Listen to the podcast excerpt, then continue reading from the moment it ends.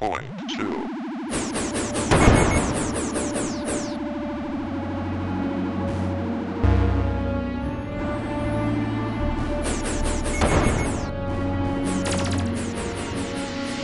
Just who the hell are you? He's James T. Kirk.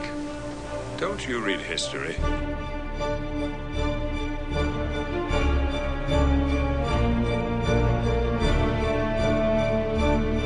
Did you say your name was?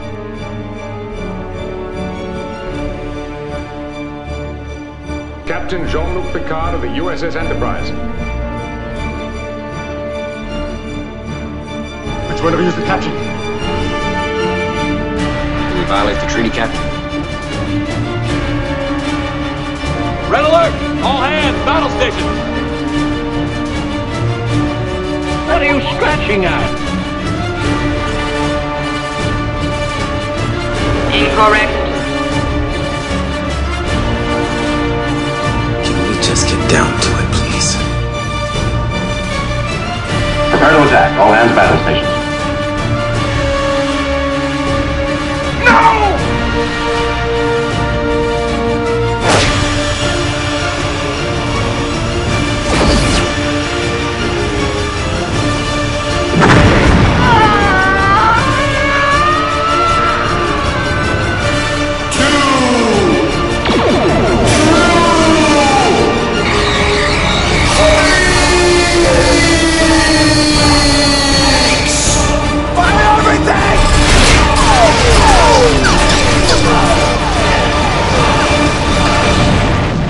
And now, Scott Gardner and Chris Honeywell. Hello and welcome to Star Trek Monthly Mondays, number 19. Awesome, awesome. I am a very gassy Scott Gardner.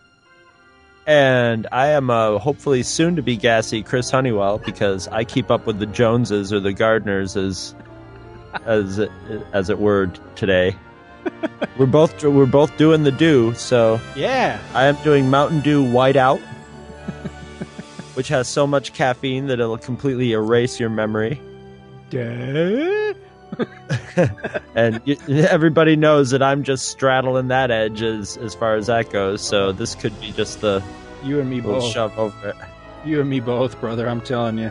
I think I absolutely shocked the hell out of Mike Bailey the other day. We were we were recording a show and there was some minute. Oh, I know what it was. He was talking about uh, Iron Man, um, an Iron Man issue with, that had the Hulk in it, and there was this part where uh, the Hulk comes across this little kid playing with his toys.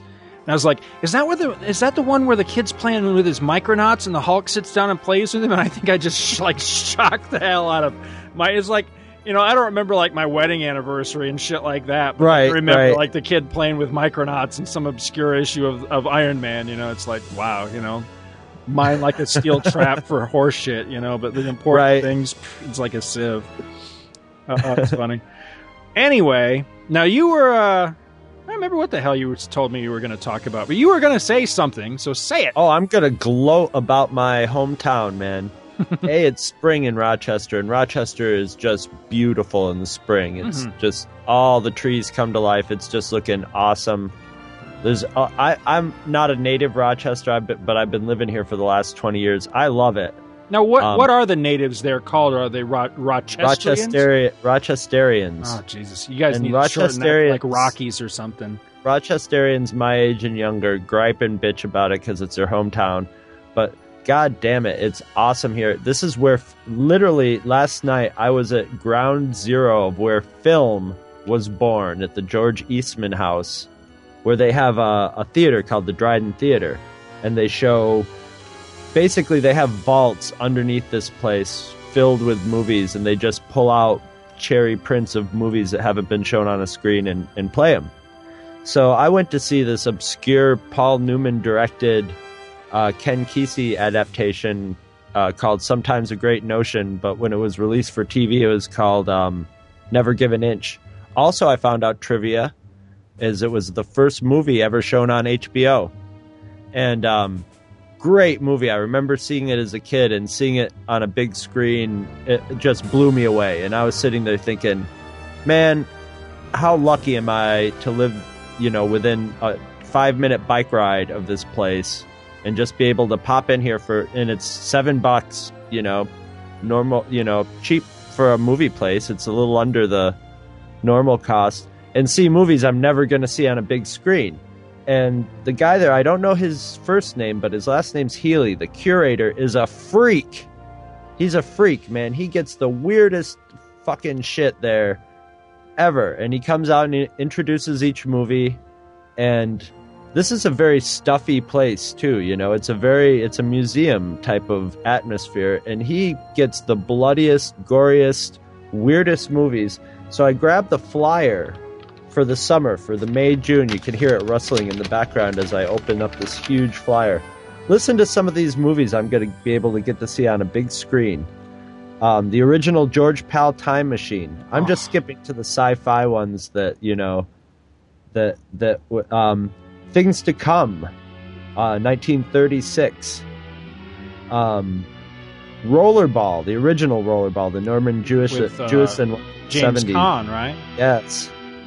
Um, Eraserhead, David Lynch's first, you know, full length movie, Bizarre, which I have seen on a big screen, but uh, Strange Days, uh, Kathryn Bigelow, who just won Best Picture for The Hurt Locker, you know, one of her first movies when, and, uh, you know, James Cameron was involved in this.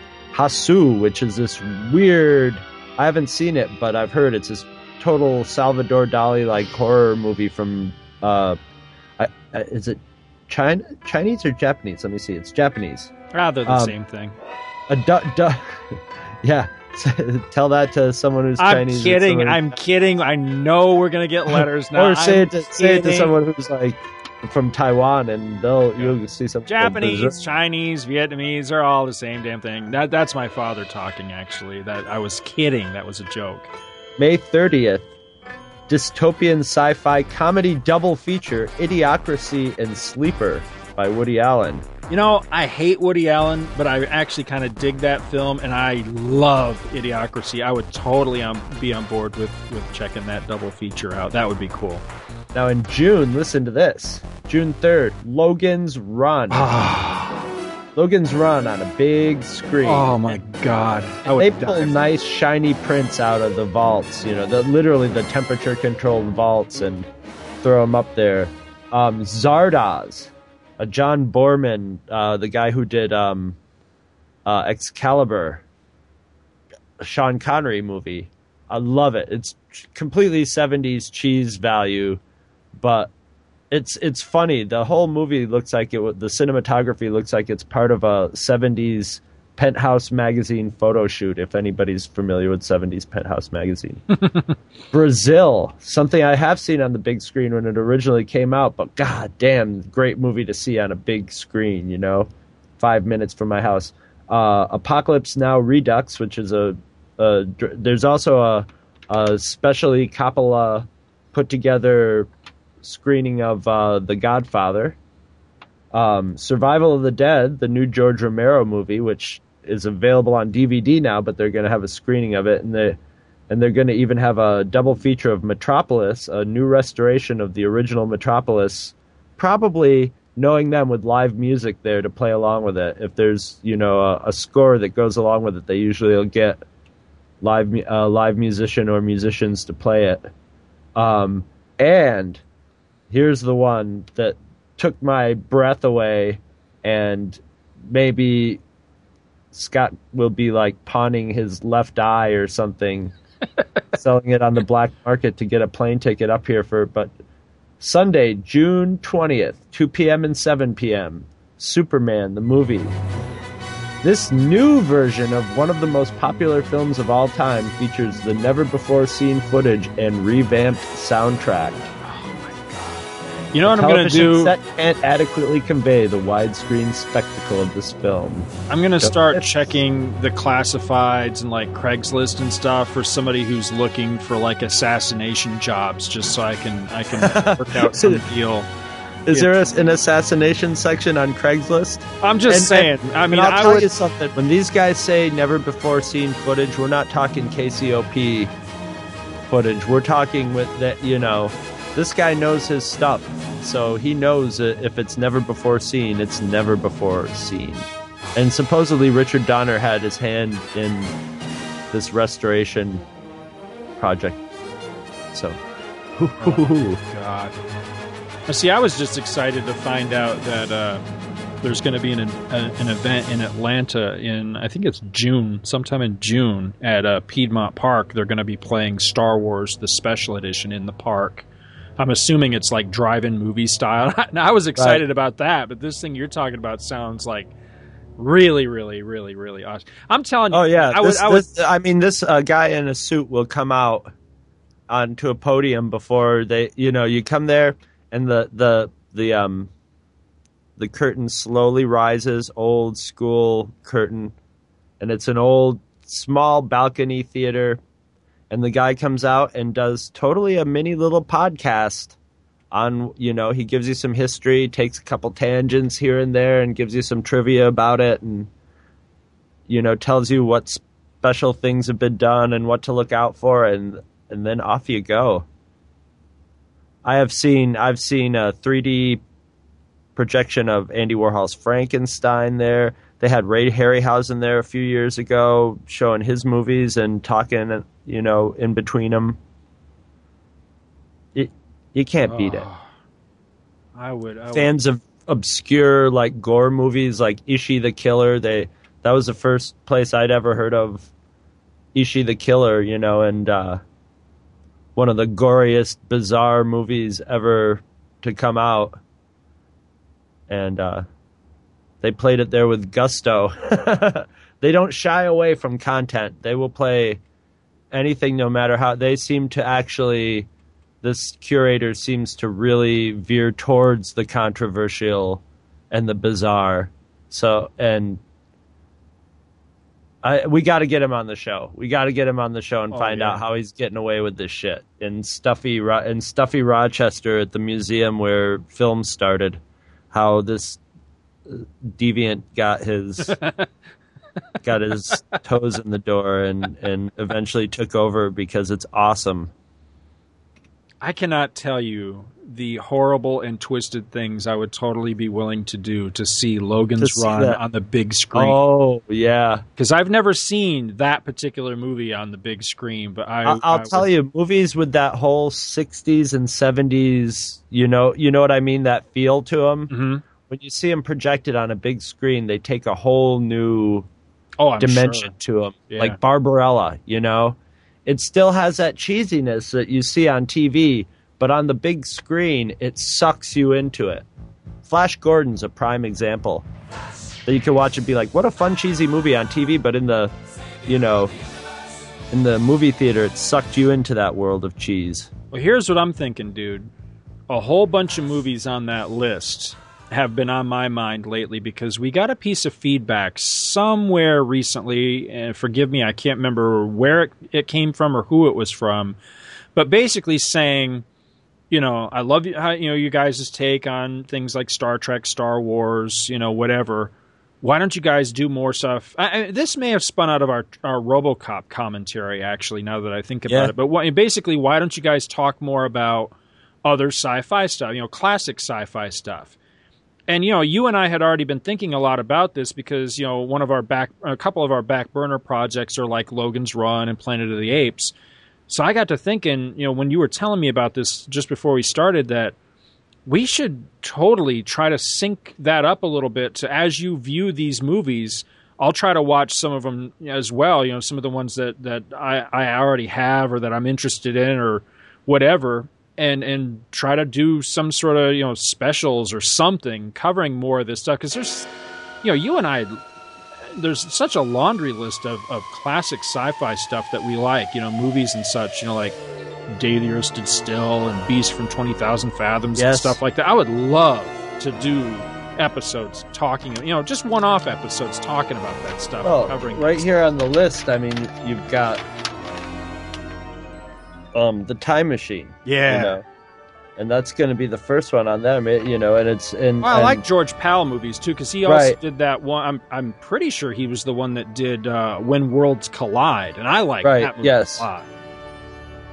and uh, Rollerball is just a fun movie, you know. Mhm. So maybe we can uh, maybe we can do a little coverage of these movies alongside of uh, so and and like um it would be funny actually to do it like maybe if I could get into the Idiocracy sleeper double feature. That would be it. those would be two fun movies to do a a Mhm. show on. Definitely, Because uh, we've talked about Idioc- Idiocracy before. Yeah, But I, definitely I, I, we could do a whole show on it. yeah, absolutely, absolutely, we could. Well, How about t- Star Trek? I was just going to say we should probably talk some Star Trek now. A couple of quick things uh, before we get into uh, just a little bit of the listener feedback. I don't know how to say this, so I'm just going to say it. What is up with you guys? We got a friggin' contest going on right now. An awesome contest. And we have not gotten a single submission for it. I'm deeply hurt and disappointed. You know, this is a great book. Maybe are, are the questions too hard? Is that what it is? Are they too obscure? So, did you look at my list of questions? Oh, yeah, I did see the list of questions. What- what Are they did- too hard for you listeners? oh, the question's hard. Oh, your brains hurt. I mean, come on. I mean, I made those questions in like five minutes, just doing some like simple, you know, searching around on our website, going, hmm, what did we talk about in this episode? Okay, yeah, that's right. That's what we talked about. So, I mean, come on. If I can make the questions in five minutes, you can answer them in five minutes, all right? It's not hard. The book is freaking awesome. It's the Star Trek Compendium, the most thoroughly researched and complete Star Trek reference work ever published. Of course, that's yeah, well, obviously it's not enough for them. it's by Allan Asherman, and this book covers all of the original series episodes in just awesome detail. I mean, all kinds of facts and information. It is really an awesome, awesome, awesome reference work. It even has uh, a great big section at the end devoted to uh, Star Trek the Motion Picture that I believe was new at the time this book was published. Lots of pictures, just tons of information um, about the cast, the crew, their other credits. It's really, uh, like it says, you know, a, a very thoroughly researched and complete Star Trek reference work. But like Chris says, maybe that's not enough for you people. So here's what I'm gonna do. what I- are you gonna do? Here's what I'm going to do I am going to offer you a choice of a couple uh, pot sweetening deals right here. Ooh, that totally didn't come off right. I like the sound of that. Not that kind of pot, my friend. I am going to give you the choice between two, two different Star Trek The Next Generation hardback edition novels. You can choose either Star Trek The Next Generation Imzadi by Peter David, which I have read, and it is a fantastic book. I'll, I'll just I'll tell you this much about it. It involves Riker, and it involves the Guardian of Forever from uh, City on the Edge of Forever. It's a fantastic time travel story. Really, really good stuff. Or you can choose this other book, which I have heard awesome things about. I have it, but I have not had a chance to read it yet. It is called Star Trek The Next Generation Ship of the Line. That is ship with a P of the line by Diane Carey. All I know about this book is that it uh, it takes place um, evidently after First Contact because they have the newer edition. Actually, it says the first voyage of the Starship Enterprise 1701E. So it's the newest edition of the Next Generation Enterprise from from the latter movies. And it also has something to do with the character that Kelsey Grammer played on Next Gen. Um, the name of that captain is escaping me, but it was that one where they were stuck in that uh, that loop where the Enterprise just kept blowing up over and over and over again. They had to figure out what the hell was wrong, and at the end of it, they free this this other Federation ship from like this time loop thing, and it was the ship that was being captained by uh, by Kelsey Grammer. Anyway, it has something to do with that character. I can remember the name of the ship was the Bozeman, but for the life of me, I can't remember what the name of the captain was.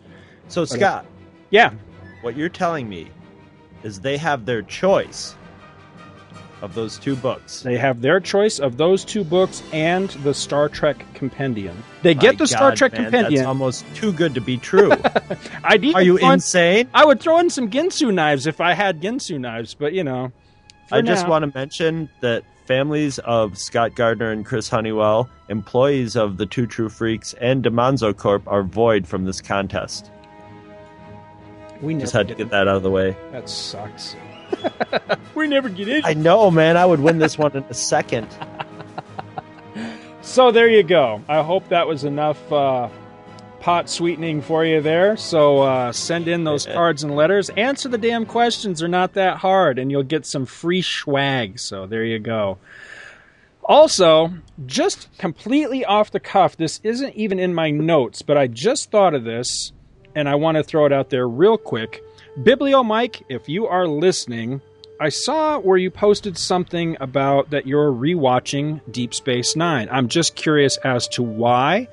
And uh, get a hold of me, dude. Um, maybe we can uh, maybe we can work something out. I would love to have like a little Star Trek, you know, like a the rest of Star Trek mini featurette that we can incorporate into this show maybe every once and again. You know, so if you, if you are watching back through that series, uh, like I said, get a hold of me. We'll we'll figure something out. Anyway, moving along, uh, I want to knock out a couple of uh, our awesome listener feedbacks here. We've got one entitled Star Trek Monthly Mondays, The Gang of Four. It says, Hi, Chris and Scott. Plowing through the Star Trek Monthly Monday episodes and wanting to throw in my two cents on an early concept you guys brought up. Based on the idea that Scotty, Uhura, Sulu, and Chekov, along with Kirk, Spock, and McCoy, comprised the quote unquote classic Trek cast that got used up front in all six original cast films and in the reboot film. First off, there was this site that documented the appearances of the various uh, characters throughout not only TOS, but all the various incarnations of Trek, as well as some other sci fi programming. It was called the List of Lists. Well, the site went down years ago, and I can't seem to find any trace of the TOS character appearances chart at the moment. Anyway, another place that documents the comings and goings of cast members is the logbooks.com, which has detailed episode guides for all sorts of sci fi programming and it lists whom appeared in a specific episode. Well, the thing is, recalling that list, while those four were clearly among the most used characters in TOS's history, I wanted to say Scotty was behind the big three Nurse Chapel, Uhura, Sulu, another day player, and then Chekov. But the bottom line was that none of them really were in more than 50 or so episodes. Also, Yeoman Rand and Nurse Chapel uh, get lumped in with that core as well. And to be fair, promotional material for the show did spotlight Kirk, Spock, McCoy, Scotty, Uhura, Sulu, Chekov, and Chapel, albeit she was uh, sleeping with the producer at the time. As That helps. yeah, exactly. As the quote unquote cast, despite only Kirk, Spock, and McCoy being uh, the only names in the opening titles. My guess is that based on those promotional materials, i.e., group photos on the bridge, it made it seem that despite having three people as the main cast, uh, that it was more of an ensemble for people watching it in reruns and such. Also, it was those characters that carried over, sans Walter Koenig, for the animated series as well. That's a very good point. Giving more weight to a perceived importance to those characters. I also wonder how much the convention circuit of the 1970s also led to Doohan, Nichols, Takei, and Koenig being elevated as well. I mean, I don't have any documentation of who was making appearances or anything, but I wonder if there was a sense that, oh, so and so is making all these conventions appearances, so and so's character must have been popular and important. That means that character should be focused on heavily in the films or whatnot. He says, eh, just speculation on my part, but it is interesting that despite Star Trek only having three or three or two during season one main credited stars, somehow became an ensemble cast in the years after the show went off the air. And this one is from Steve Rogers, and I just want to say thanks, Steve. That is an awesome email, an awesome piece of feedback, and uh, I think he's absolutely right. I, I'm I have no doubt the festival, you know, the the convention circuit had something to do with that. But you know, there was also, I think, by them showing up in the movies, there was it was because there was such a long time period and people watched the reruns so much that they did they became um, probably more familiar with those characters than if they'd just been watching each episode once Right. in the original run, you know? And so, yeah, people wanted to see them, you know? Well, he sent me a follow up email in which he found the actual chart. And uh, for anybody that's interested, remind me, and I'll try to throw this either into the show notes or onto the forum or something when this episode goes up. But basically, here's how everything broke down you've got Kirk and Spock were in all 79 episodes, McCoy was in 75 out of 79 episodes. Uh, and then from there, it goes to Scotty was in 64, Sulu was in 50. Chekov was only in 37 episodes. That's He less missed than the whole season. yeah, that's less than half. Um, Uhura was in 67. So so far she's the highest one of the Mhm. non you know beyond the, the core three. Chapel at 23, Kyle at 11, and Rand at 8. So I really liked Steve's email, but ultimately I I still was left not really knowing what side of the quote unquote argument he was on because my the point that I made when I brought all this up was that the, I, I think it spun out of a conversation we were having about the new movie, you know, the J.J. Abrams movie, that it drove me a little bit nuts that he really jumped through a lot of hoops, I felt, to make sure that all seven people All those characters. were presented yeah. in that movie. And I, that was one of the things that kind of hurt that movie for me personally, is I, I felt like you didn't need, beyond Kirk, Spock, and McCoy, and arguably Scotty, I didn't feel that I had to, I, I didn't have a need. Yeah, but imagine the outrage. Yeah, well, I, I think that that outrage would come from people that, forgive me, I don't mean to be ugly about this, but I think that that, that comes from ignorance. That comes from the think, you know, from the thought that, oh, you can't have Star Trek without Sulu and Chekov and Ur-" well, yeah, you can because there's a hell of a lot of episodes been out doing there it that for a don't. long time. Yeah, exactly.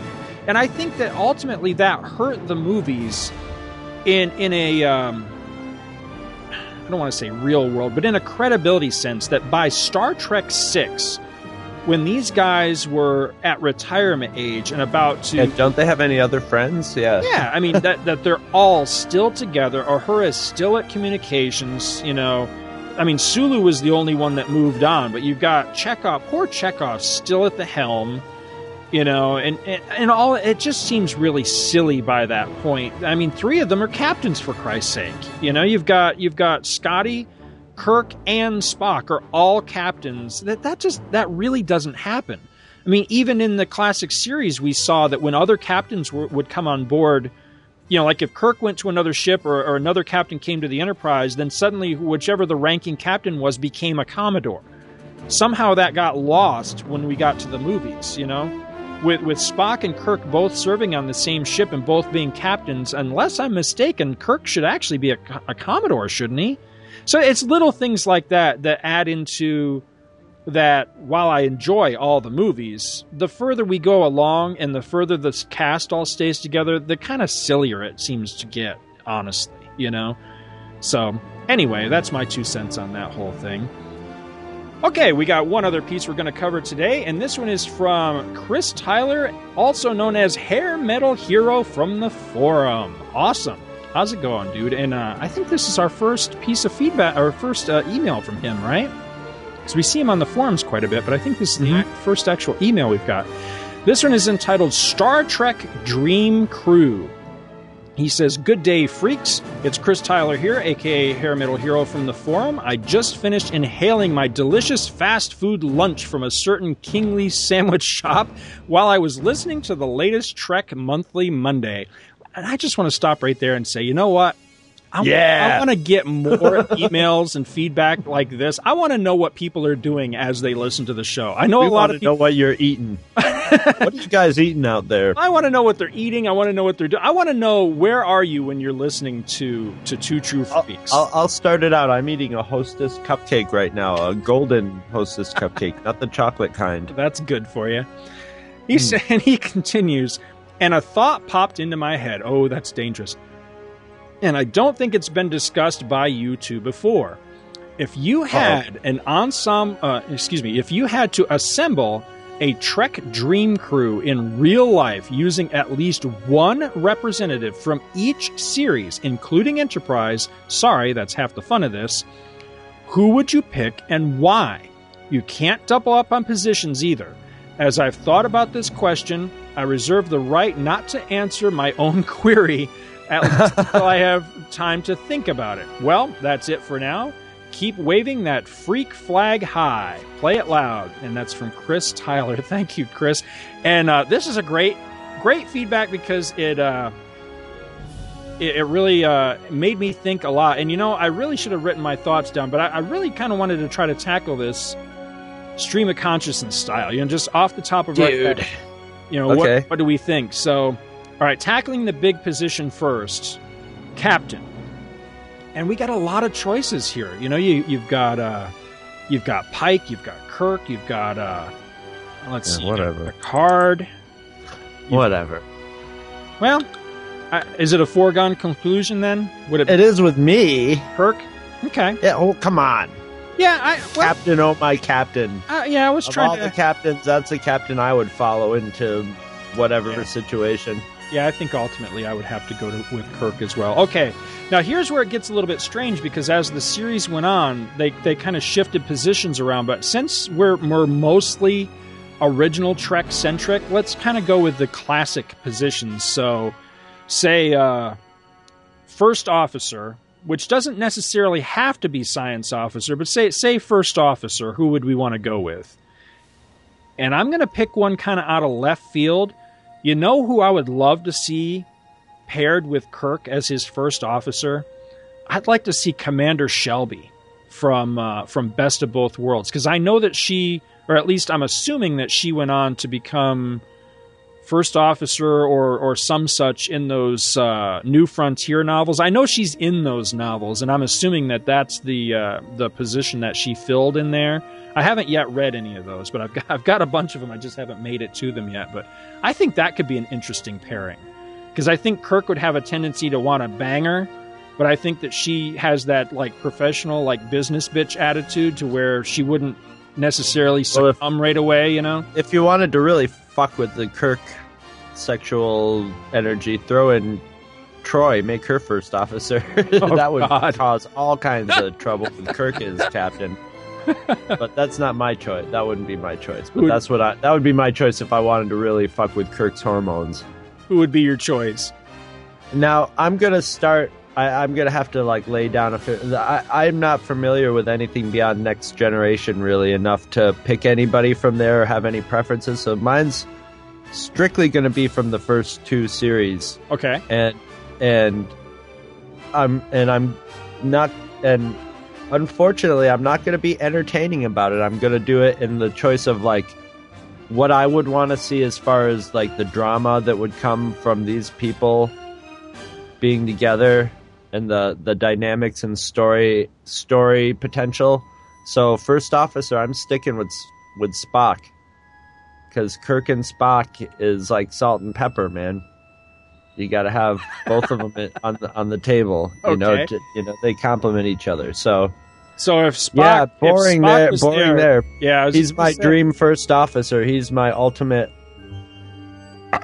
first officer, doing the do of of the Enterprise. You know, and I'm not going to be a dick and be like, "Well, uh, you can't improve over the original Enterprise crew." I there's, I will make improvements, Yeah, but I think you definitely can actually.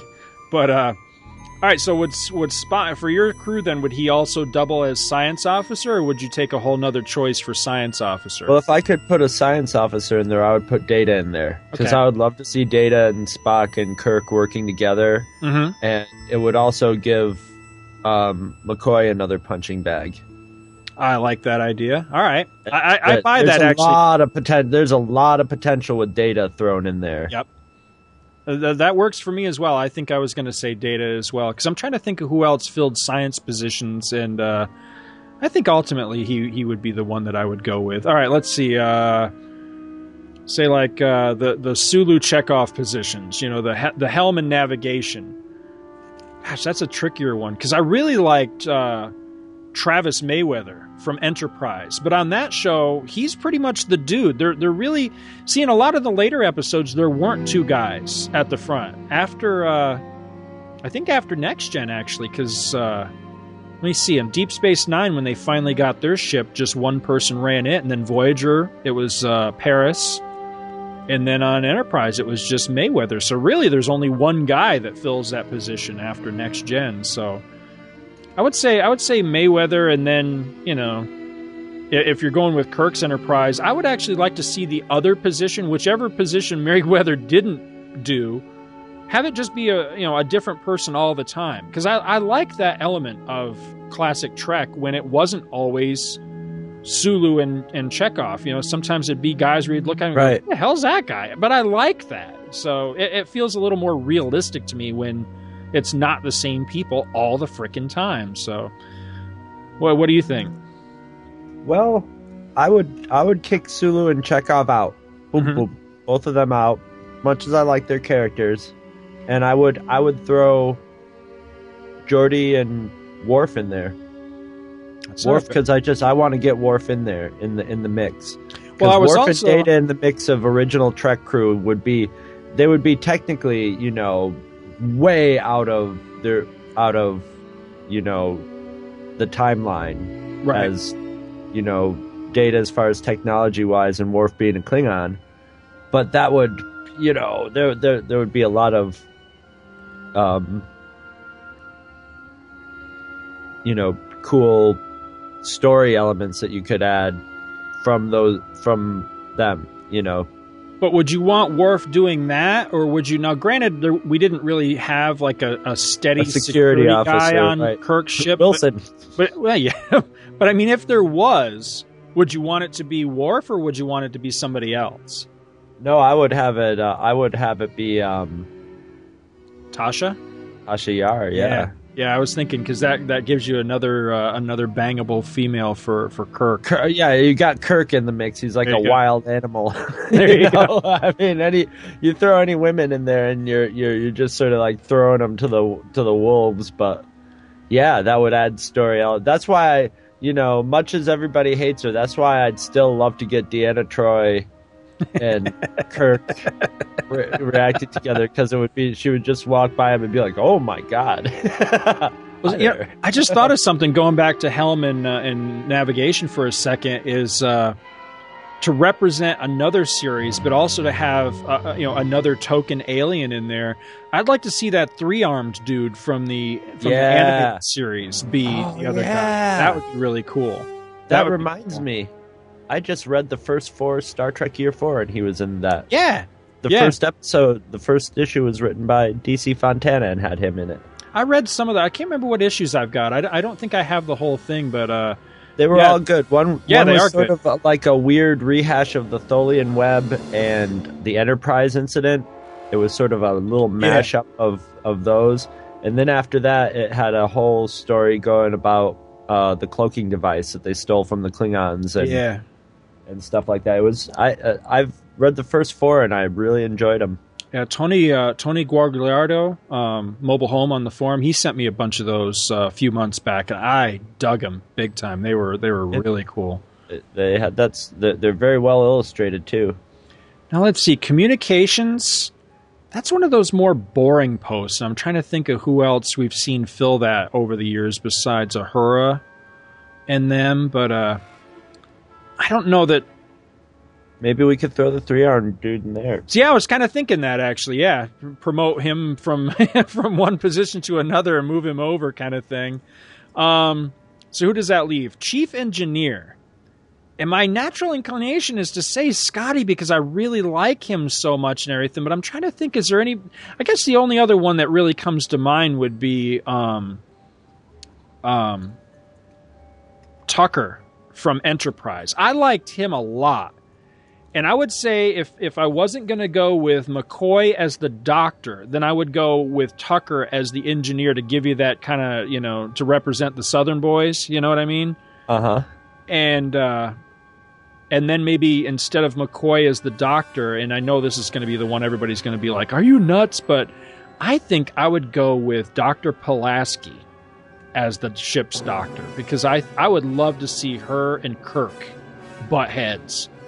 You know what I mean? I think I think she would. Or a- do the do the mommy daddy dance? Do you mean? no, I don't do you think so. fight? No, no, I, I really think that they that they would have great potential to not get along very well, and I'd love to see that. Dyna- I'd like to see her be the one going, Jesus, what's with this guy? You know, and and and really getting on his ass about you know, Yeah, well, that's there never was really a, a, a female character that could really get the best of Kirk too much. and she Except- could, yeah, Mhm. she totally could. That would be really cool. But now I want to hear your choices for uh, for chief engineer and and doctor. Scotty, Scotty and McCoy. You just uh, sorry, I'm sorry, No, everybody. that's cool. but that's that's who I would choose. You know, that's what I, I would just have. I basically would li- like to throw the mutants of of next generation in more than the right. you know the than the the regular human characters. I mean, I like the I you know.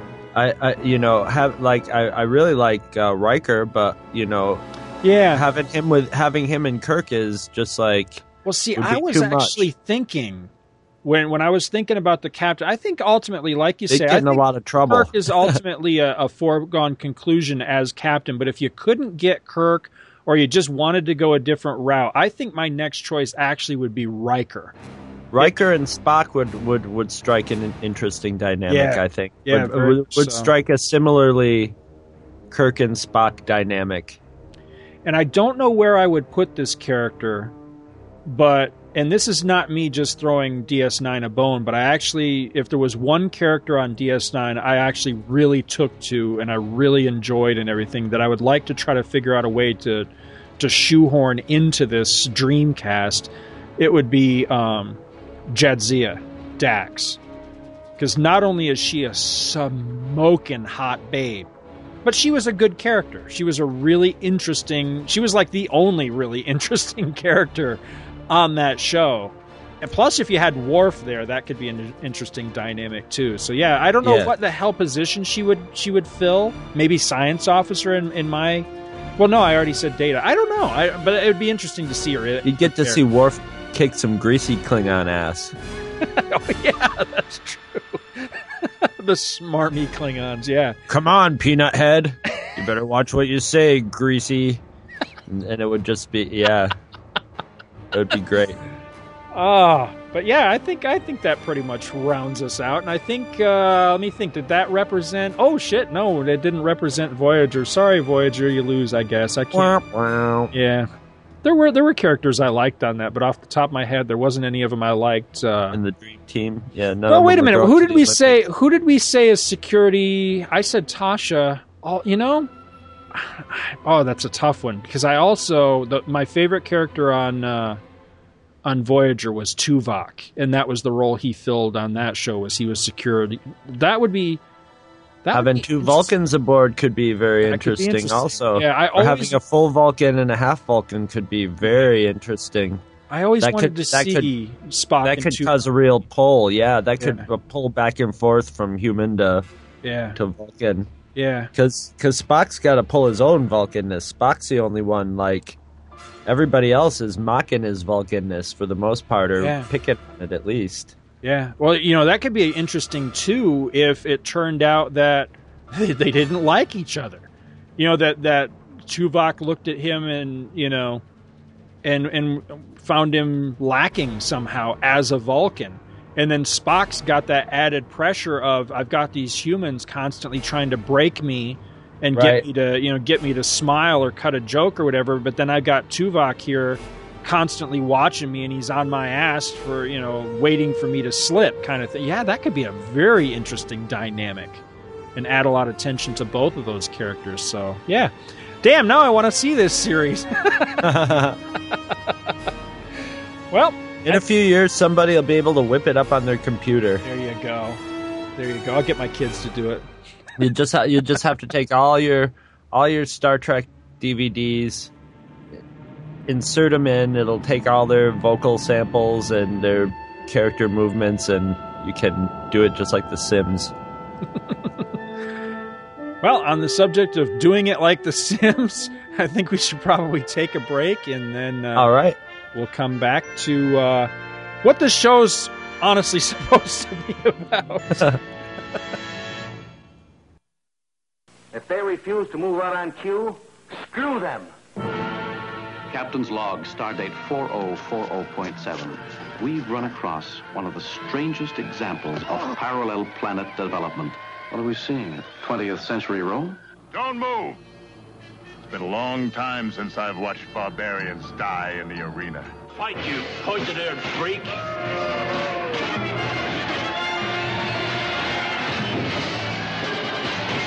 are your men dying, not strangers. Do you know why you're not afraid to die, Spock? You're more afraid of living. Let's go. For this evening, I was told I am your slave. Command me.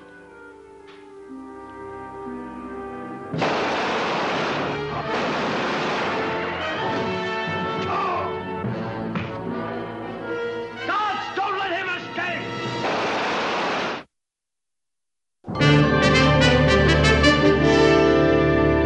All right, we're back, and it's back into the land of Star Trek the original series. Today, our episode is Bread and Circuses, and I'll pass it off to Scott to tell you what it's all about. All right. Well, first off, this episode is written by Gene L. Coon and Gene Roddenberry, so I thought that was Nice. uh, of note. And the synopsis for this, straight out of the Star Trek Compendium, is Captain Kirk, Mr. Spock, and Dr. McCoy visit planet 892 dash. I guess it's four. It says uh, it's the Roman numerals IV. I guess it's four. I don't know. I didn't listen. Yes. Anyway, after they discover the wreckage of the SS Beagle, a Federation vessel. That just is a funny name to me. I don't know.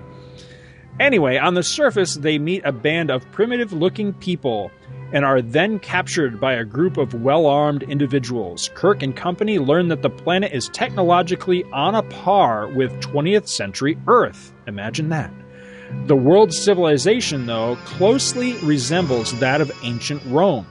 Kirk meets Captain Merik, the former commander of the Beagle, and discovers that Merik betrayed his own crew, instructing them to beam down so that they could die in the arena.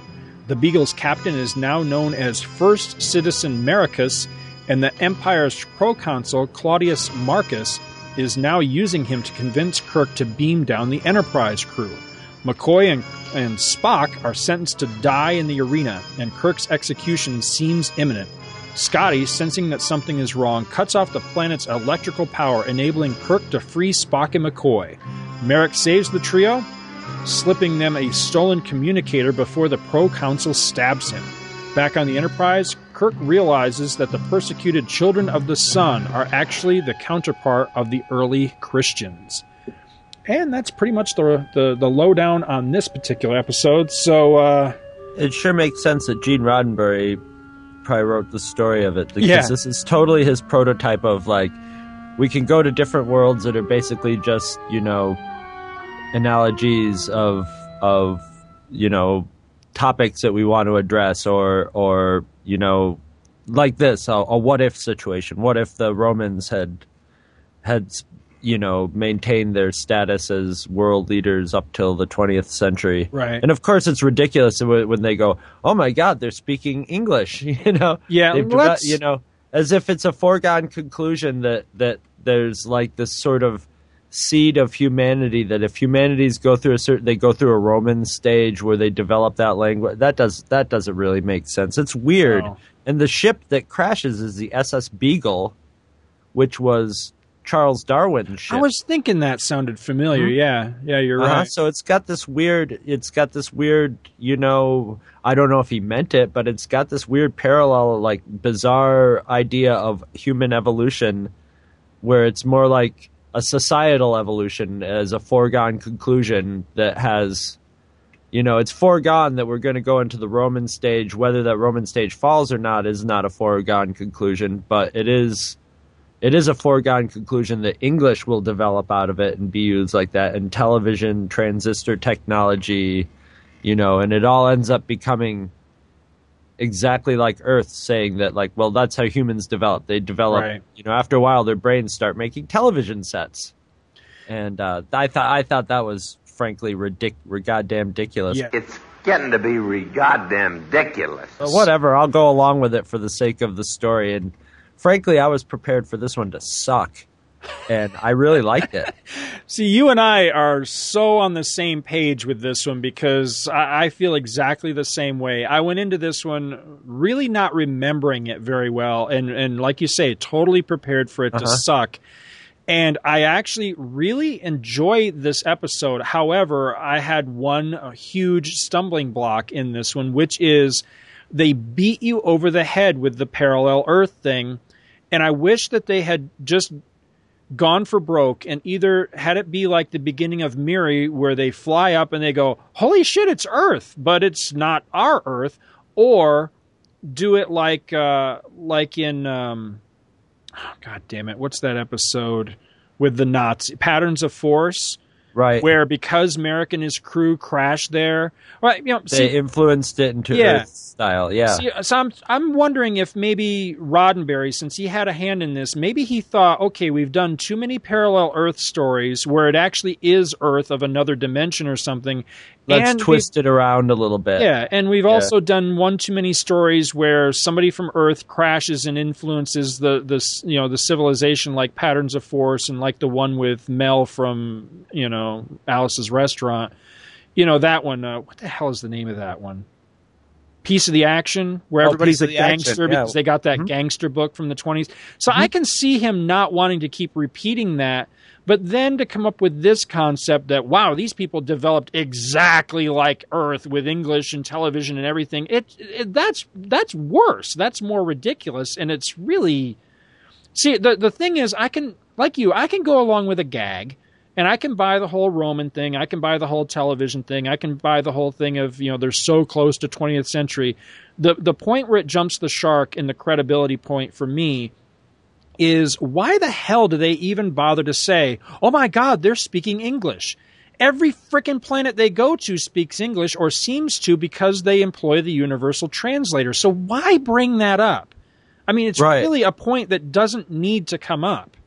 You know, it, it really hurts the credibility of of what you're trying to push on me, which is that wow, this planet is really really similar to Earth. When you start doing the oh my gosh, it's so similar they're speaking English, then it jump it goes Yeah. to the point of you just going, "Oh god," you know. Well, But- I think this one was late in the season, so they had less money. Right. So they were so so. Of course, I've got a better name for the planet. I've got two, either Planet of the Backlots or Planet of the Earth Props. I like where the, you know the all the cops have motorcycle helmets. You know, like just white motorcycle helmets on. You get they even get the little clips where you put the visors on them and stuff. And But I'll, yeah, it's, but I'll tell you, you know, with with my big nitpick out of the way, there's a lot to like in this episode. I yeah. a whole It's- lot to like, and the well, it's biggest all thing. the character oh yeah, um, interaction is awesome in this. You know, it's got it all. yeah. This is this is a great Spock McCoy episode. Yeah, I thought they were gonna make out in the prison cell. Jesus Christ, McCoy's like right in his face, just like Spock. rah, rah." Come on, man. Before we die, I've always loved you, Spock. They're both sweating. That's twisted. But no, I really like the the moment you know when when McCoy gets kind of pissed at him and throws him against the wall, and he's like, Kinda "You're- pissed, You're yeah. afraid to live, Mister. Sp-" Yeah, I liked that. I, I really And enjoyed then at that. the but and then at the end, he's like, "I'm I'm afraid for Jim too." You know. Yeah. Well, And- that that that is mirrored much later on, you know, in that uh what is it? I think it's the Tholian web where they think the captain's dead and they have to listen to the the tape that Kirk left behind and Yeah. have that little moment where you know McCoy says something like uh, it hurts, doesn't it? And Spock just is like, you know, what would you have me say, doctor? I I like that. You know, it, it, this, that this scene in this one reminded me a lot of that when that comes later because I really like that episode. Uh huh. I'll tell you one of the where this where this episode went from me kind of going, I don't know if I'm going to like this one, Just suddenly I was like, okay, I'm going to like this one. Is it's got Mr. Atoz in it? I love that guy. Uh huh. I have no idea what the hell that actor's name is, and he's probably I don't know. He's just like years, he's but- just like the doppelganger, the guy who plays my fa- favorite Martian. oh yeah, Yeah, I like him a lot. You know, he he's in another. You know, he plays Mr. Atoz in another episode, and I think he might even be in another episode still, but I can't remember. But also, uh, he was he was a bit actor in um, Houdini with uh, uh, Tony Curtis back in the day. You know, that movie's in the I think the fifties, fifties or sixties. Great, great movie, and he's in that. And I remember watching that a few years ago, and I was like, "Holy shit, that's Mr. Atoz!" Anytime I see that guy, I don't know why, I just get a real, he tickles me. I, he's a good actor, and I like him. The big burly guy who played the head um, Roman guard. Mm-hmm. I think he played a Roman guard in probably Mel Brooks' History of the World Part One. I swear to God, when the when when Kirk runs up on him and he's like, you know, we'll do a special on you. Oh it yeah, totally. That totally. I mean, as soon as I saw that, I'm like, this is a Mel Brooks movie. It, it though his delivery of it, I'm like, that guy was in a Mel Brooks movie. He just had that whole. Uh, it was hard to take him seriously after that. After I saw that, I just thought of him as like this goofy Harvey Korman's type character. He actually looks a little bit like him too. I think this episode was supposed to be Roddenberry doing a caution. I think he wanted to do a cautionary tale about television. And nowadays, television has gone so beyond his cautionary tale that to me, it's more of a story about the weird, you know, progression of society, and then the weird, weirdo ending at the end are the stuff that that that resonates in the story more to me. Besides, uh, you know, what what I really like about this are the character moments. Are you know, it's it's a lot of scenes of the characters doing their thing. Jim, Kirk, you know, plying the his you know old Starfleet friend or the person he he knew from Starfleet and trying to figure out where he's coming from and trying to get him out of the situation and and working the um, proconsul and you know and the and the interplay between Spock and McCoy and and him and I love Scotty getting a whole you know getting uh getting a little gun crazy and getting a little power hungry and just like but you know he really takes command of the enterprise. He's like I know we're not supposed to do this but we can do this. He starts taking a little page out of Kirk's book. And I love I love those moments and th- Right. those are the moments that really make Star Trek Oh yeah, you know so it doesn't need any special effects or monsters or any weird you know this is literally just one made and I and and it, there's a lot of shots in TV studios and stuff so it's stuff that they had hanging around Right. you know the set to make this you know I mean obviously just about every shot in this movie is a set or a backlot you know obviously you know right down to the the gladi the gladiatorial fights they don't even try to make a TV or you know I mean you know what it would be like nowadays if in the 20th century if we really had gladiatorial fights they'd have a nice arena oh yeah. you know and you know instead of a TV studio with not a drop of like dried blood on the floor it's like I'm looking at the floor going that floor is kind of carpeted actually you know how they how are they going to clean up after these death you know death battles you know that seem to you know they start out with just an execution just to start them out so and uh I, but you didn't So see were- blood on TV. I mean, even like the westerns and stuff. You know, Gunsmoke. You know, Oh, you got right. Marshal Dillon shoots a guy from a foot away, and you know, with a gun that should blow a fucking hole through the guy, and he And just goes, do "Oh, you like- got me, Marshall!" Yeah. and falls dead. It's like, come on. they clutch uh the, because they have their hand clutched over that spot you know Yeah, but exactly. yeah you know I, okay I, I i get all that but you know it just it doesn't it doesn't you know this this episode really has a lot fighting against you taking it seriously like Spock paging through although when he was paging through the magazine and found the Jupiter 8 car and they even had TV ads for the Jupiter 8 you brought to you by the Jupiter 8 that was pretty cool and you know you saw the ads that and was stuff SUX. Yeah, I like that. Yeah. And uh, one thing I thought was for all the for it being like, you know, here's our gladiatorial battle on TV. Man, those newscasters are dry. They're just like, and tonight it's Blobius Maximus against Gluteus Maximus, and it'll be a death match. And you know, you, you know, it wouldn't be like that. It would be like tonight, tonight, tonight, bloodshed in the Sunday, arena. Sunday, Sunday. You have to hit, pay for the whole need the edge. Yeah, exactly. This show ain't over till we have a four foot pile of guts. I want to see that. now, how See the hell did they get? truck jump a pile of guts? How did they ever get Kirk to leave this planet? You've got that smoking hot blonde. Two of her lines are "Command me" and "I'm ordered to please you," and I'm just thinking, alrighty then. I like this planet. I'm, I'm yours. I, I'm was told I'm your slave, but notice when she goes, you know, command me. Kirk looks over his shoulder, almost at the viewer, just like, really? Does she know what she's asking? It's great because he's he's a he's a commander. You know, he's ready to command, and he knows how to command a ship too. So, you know, you know, and of course it of course it all happens, but. You know, I mean, I know he was looking over his shoulder because he thought he was being recorded you know, by the um, proconsul or whatever. But that scene just cracked me up. She's just like, "Command me," and he looks over his shoulder, just like, "Are you serious? Am I on candid camera? Because I'll command you." Now, did you I just don't want to be on camera. Oh yeah, I don't think Kirk would care though. I, I really don't. But think ultimate, he'd mind. well, when it got right down to it, he'd be like, "Oh, well, it won't be anything it hasn't seen before." It won't. Oh, wow, wow. Now, did you notice that uh, you know back in the day, long before you know DVD extras or YouTube or hell, even the internet? I remember I owned a grainy, fuzzy, zillionth generation copy of the Star Trek bloopers on videotape. And as I was watching this episode, did you notice that a, a huge portion of the classic Star Trek blooper reel actually comes from this one This episode? episode? Yeah, a lot of them. Maybe they could afford to shoot extra shots with this one, so they goofed off a little more.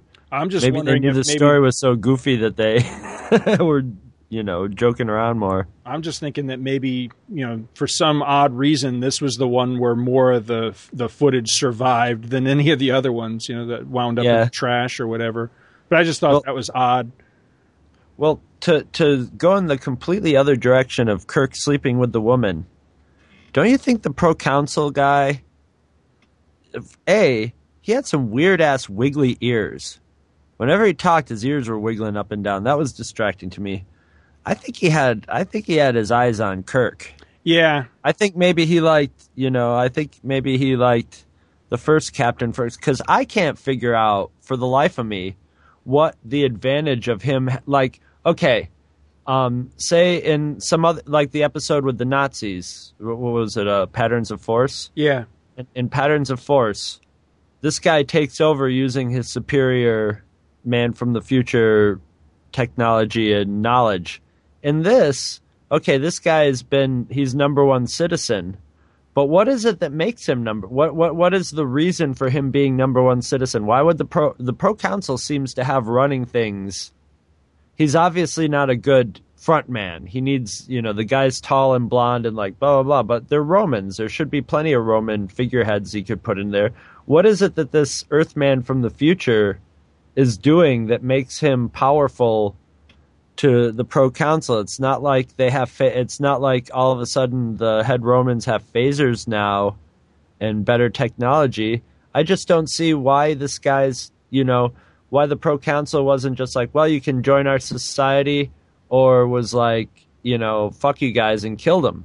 Right. You know, I don't see how either way. I don't see how either way serves the proconsul. You know, and then and then when he gets a and then but there is this weird like jealousy thing because when he starts seeing Kirk and how Kirk acts, he starts getting all these barbs in about Kirk being a real man. Right. and and and all this. And you know he ev- you know he totally has a sweaty man's man little speech about Kirk. I'll have him die like a man. And you know gave him a night with a woman and gets all like hot and bothered over him which is you know very roman you know it's it's so would but I just th- found that pretty that and and it was when I was watching it I was like wow this is like if this was what they intended to do, it's amazing that they got away with that Yeah. sort of subtext in those days, you know, because uh, obviously that would have to be addressed in subtext. But I'm thinking you can get away with it because when in Rome, you're in Roman times, and Well, not just everybo- that, but I Everybody mean- knows the Romans were kind of like you know, kind of like there was a there was a whole it was there was a whole thing ingrained in the philosophy about man and you know platonic love between men and which is the thing that works between Spock and Kirk is like the two characters love each other platonically but it's like how do two men deal with that and the, the but the Romans were a little more little more light in the loafers about it so so I was I was really amazed that they got that into this episode, you know, to to add that extra Roman, you know, not, they didn't have Kirk sitting in the bathhouse with with the proconsul just like, you know, chatting, but Pretty close was, to it though. Yeah, the, the yeah, the proconsul was sweating like he was in the ba- bathhouse, that's for sure. Well, I think they got away with it two ways. For one, it, you know, it wasn't until this viewing that I, I caught the same thing. So it's something that I definitely you know missed as a kid. Went right Oh, over yeah. my head. But Yeah, yeah, also, I mean, this is the this is the kind of thing that you know when when people call Roddenberry a genius, this is the kind of thing they're talking about. Is that Yeah. he could take subjects that were absolutely forbidden subjects on television back in the day, like say, you know, black white race relations, come up with an episode like Let This Be Your Last Battlefield, where he is clearly talking about Yeah. black white race relations. Yeah, And with the subtlety of Oliver Stone, you know. Right. And because it is goofy looking aliens, you know, painted a funny way, and one of them's played by the Riddler, you know, Uh-huh. people looked at it and laughed, and it was funny, silly science fiction. And it isn't until later that you look back and go, holy shit.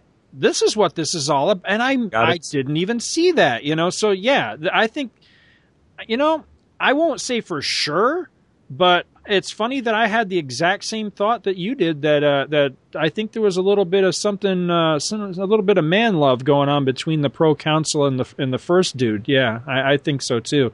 Because Oh yeah, and then and then he and then he di- he ditched him for Kirk. He was Kirk was his Kirk was his a, uh, Anakin to his Count Dooku. You know. Right. Well, that was the So moment for me where it went from me just kind of going, you know, does that guy seem a little a little girly to the moment where Oh, it's like, yeah. oh, okay, all right, yeah. that- 'cause when, when he when he tells him, well, you know, now I've got myself a real man with Captain Kirk, and Merik kind of gives him that that you know hurt little girl, you know, like Yeah. runs away crying. I was like, okay, now this isn't my imagination. Maybe that explains why he's the number one citizen. Well, that's what I meant. Yeah. Well, that, I Yeah. thought that's where you were going too. Was that he was number one citizen because he's the proconsul's bitch, basically. Yeah, yeah, yeah, yeah. no, I wasn't going there, but I just put that together because my brain's not, you know, my the, the I actually I'm leaning at like a 45 degree angle, and I think the two brain cells just sort of hit together and sparked a little bit there.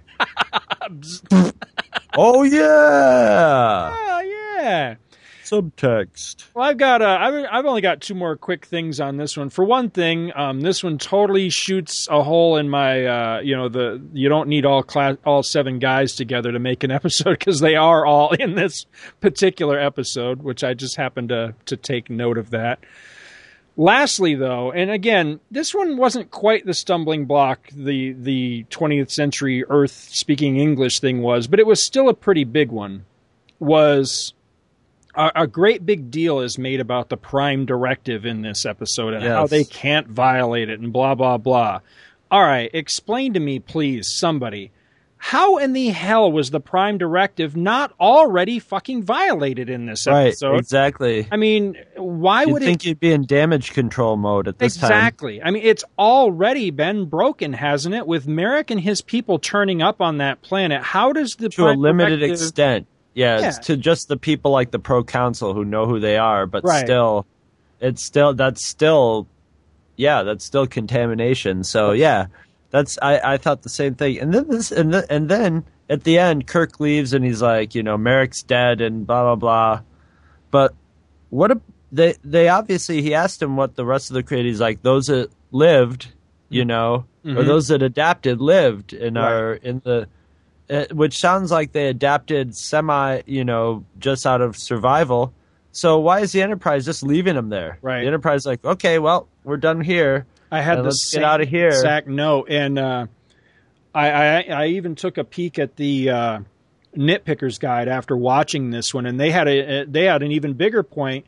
They didn't mention the men, which I thought was interesting because you know you and I uh, both obviously caught that with with some of Merik's people being left behind. But one of the things they mentioned in the nitpickers guide. Which you know what? Now that I think about it, I can kind of explain this away. But anyway, but what they mentioned was uh, what about all the equipment that got left behind? they they mentioned that uh, you know Kirk, Spock, and McCoy had phasers, communicators, Phasers. and a tricorder with them that Uh-huh. we don't see them take with them at the end of the episode. However, I've always kind of thought you would think with with a rule as big and as important to them as the prime directive in their mandate that there's probably some kind of doohickey in those devices to where as they're warping out they would just beam them back or something or self-destruct them or something but then again i you know i don't know because you would think that that would be a no-brainer yet we never see it we never hear it mentioned and it seems to me that there was uh oh i know what it is it's in piece of the action. When they leave and one of the characters i think it's mccoy is fretting and worrying and kirk's like you know what the hell's wrong with you? And he says you know what? I think i left my whatever it was phaser or communicator or something Yeah, and they just sort of get a laugh over it. yeah and they yeah They're is. sort of it's like, hey, maybe that'll help them out. yeah so well, it'll be interesting to see what they come up with with that because that and that society was a highly imitative society. They pick up on th- they pick up on things and want to copy them. yeah So that so like you, it it would seem you would want to be ten times more careful with a society like that, Right. not to to show your hand or sh- even show yourself. so as a matter Yeah. of fact when uh, when the ds9 crew hypocrites. uh, cast, you know, the uh, the the series crew, I mean, was coming up with their idea of what were they going to do for wh- whatever anniversary it was that Star Trek was celebrating when they did that episode Trials and Tribble-ations, where they went back to Trouble Uh-huh. Tribbles. One of the first ideas that got tossed out before they decided to go with that was that they were going to go back to that planet from a piece of the action and discovered that that entire society had again adopt you know adapted and adopted a new persona where everybody on the planet was either Kirk or Spock you know oh. act, acting as Kirk and Spock that would that be would have been awesome. yeah that would have been totally cool so It would have yeah. been hilarious. But the idea was it, it would have all spun out of that idea at the end that they had left something behind. I can't remember what it. I- It's either a phaser or a communicator, I think, at the end of that episode. But yeah, so that right there makes you think that. Well, I guess they they don't have something to where these things you know blow up or or beam back or whatever. So that being the case, yeah. Ultimately, my point is you can't fly away at the end and go, well, all's well that ends well. And well, no, it doesn't because you just contaminated a culture once Yeah. again. and and I and I hated th- th- those those two th- that that coupled with Uhura's speech at the end, where obviously they hadn't hadn't communicated well enough in the rest of the story because they really just dropped them after the very beginning. The Sun followers, right. they didn't really like. You could have communicated that those were the early, and and I'm sure they had little things that were parallels to the early Christians, but they could have commu- You know, it seemed like at the end, you know, Gene Coon was probably like, "Well, I don't think people are going to get it. I think it's too subtle." So they had to have Uhura stand up and do a very, you know, she actually gets up and walks over. You know, it's a very public service announcement and kind of seems thrown in. It just, uh, it, it just doesn't have the, fl- and the music starts playing, and she's like, "Don't you guys get it?" Blah blah blah, and explains it. I thought that was kind of a cop out. I thought they should have communicated that We have a in the story. we have a listener who is both, you know, a diehard Star Trek fan and uh, I'm not sure what the word would be, a, a, a theologian of, of some form or other. I don't want to call the person out in case they're uncomfortable with with bringing this up, but I would love to hear from this person if they don't mind How they chiming in thought on it was this handled. on how they thought it was handled because I, I know speaking to him off the air that uh, you know that that he had strong thoughts and and opinions about this episode, but I he didn't want to spoil it for me because he knew I hadn't rewatched the episode yet, so we didn't really get thoroughly into the discussion. But now that we, you know, you and I have now that seen you've it, seen it, you know Yeah. where he was going with well, that. no, yeah, no, I really don't, though. I really don't know where he was going. So I would love to to have him chime in and, and really explain, you know, his thoughts and feelings uh, about this particular thing. Because one of the things that threw me at the end with the, uh, you know, we'll call it the Christ reveal at the end. The was- reveal. You know, one of the last lines in the whole episode was Kirk saying, you know, wouldn't it be great to stick around and watch it all happen again? And they just kind of chuckle and fly off. And I'm thinking, what exactly is he talking about? I hope he doesn't mean the crucifixion. Exactly. is what- Well, not just crucifixion, but you know, the, is he talking about the the, the, The Spanish Crusades. Inquisition, the Crusades? You know, because the history, and I am no, you know. I am no Yeah. historian, but I'm just saying what little I know about the early history of Christianity. It was a pretty gruesome, brutal, turbulent, Yeah, turbulent and blood soaked. And and but you know, and I mean, it wouldn't be out of place for Kirk to say, wouldn't it be, you know, amazing to watch all that, but not with like a beatific smile on his face, you know, like that. It's just like, no, that's kind of ghoulish, Kirk. Yeah, you know?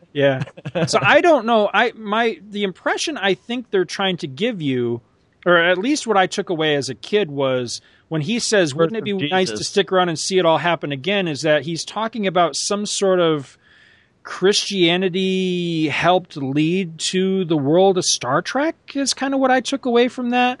But Or- now, as an adult, Or took down the Roman Empire. Yeah, something, yeah. The, rode the I the Roman Empire. I guess I- am just yeah. thick or something because I don't quite get. No, I think it wasn't writ I, I think there were too many things sort of thrown into this pot, and, and none of them could be were. That's why I think you know that I think that it was Im- obviously important to Roddenberry or the writer, you know, because Roddenberry could have wrote wrote two paragraphs about this. Right. You know, they go Roman times, you know, and this one guy's first citizen, you know, go from there, and Gene L. Coon fleshed it out. That's probably more, and Right. Roddenberry gets writing credit for it. But it it it it just seems like they they definitely wanted to get that point across to the point of where they had to insert it in at the end just to make sure you got it. But there were all sorts of things going on in here that you know you could have you know a critique of TV and uh, you know um, uh, parallels to you know modern society and and and, and it all just sort of none of it satisfactorily I don't know if you want to say explained or or doesn't or fleshed out maybe is Right. more of what I would think but You know, another, at, at, at the same point, I just I love this episode. I, I I I watched it and I was going through it, going, man, I'm so relieved. I'm enjoying the hell out of this. There's some Mhm. great acting in it, and uh, it's it's just it's sort of classic. It's sort of very classic Star Trek in a lot of ways. And it's one of the ones that's really super true to Gene Roddenberry's vision. You oh know, yeah, yeah. it's it's definitely a very Roddenberry Star Trek, with all the pros and cons that come along with that. But I'll take them, you know. Yeah, I, I agree with you. I enjoyed this one a lot more than I anticipated. And you know, now I really want to see. There's another episode that is in the same vein for me where I didn't remember it very well as far as the details, and I only remembered not liking it.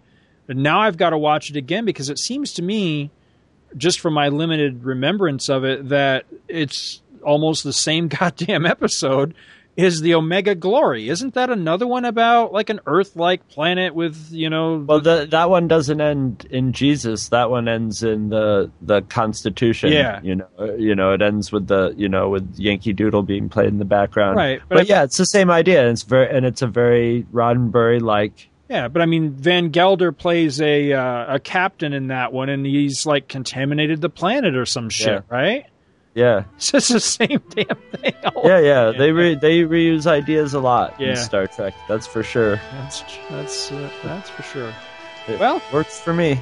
That's all I got on this one. All right, we'll be back with some DC Comics Mirror Universe Star Trek. Sweet.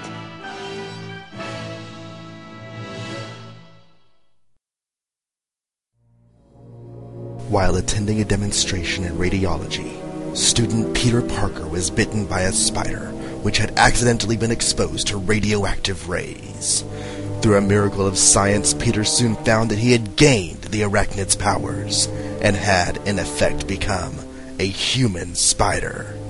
Stan Lee presents Spider-Man, Spider-Man, does whatever a spider can. Spins a web any size, catches thieves just like flies. Look out, here comes the Spider-Man.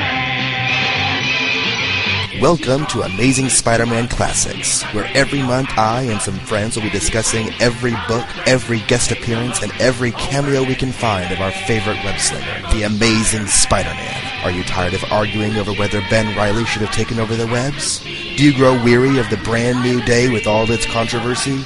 Then return with us to the early days. Return with us to the classics. Amazing Spider-Man Classics at AmazingSpiderman.libsyn.com. To him, life is a great big bang. Wherever there's a hang you'll find the Spider-Man.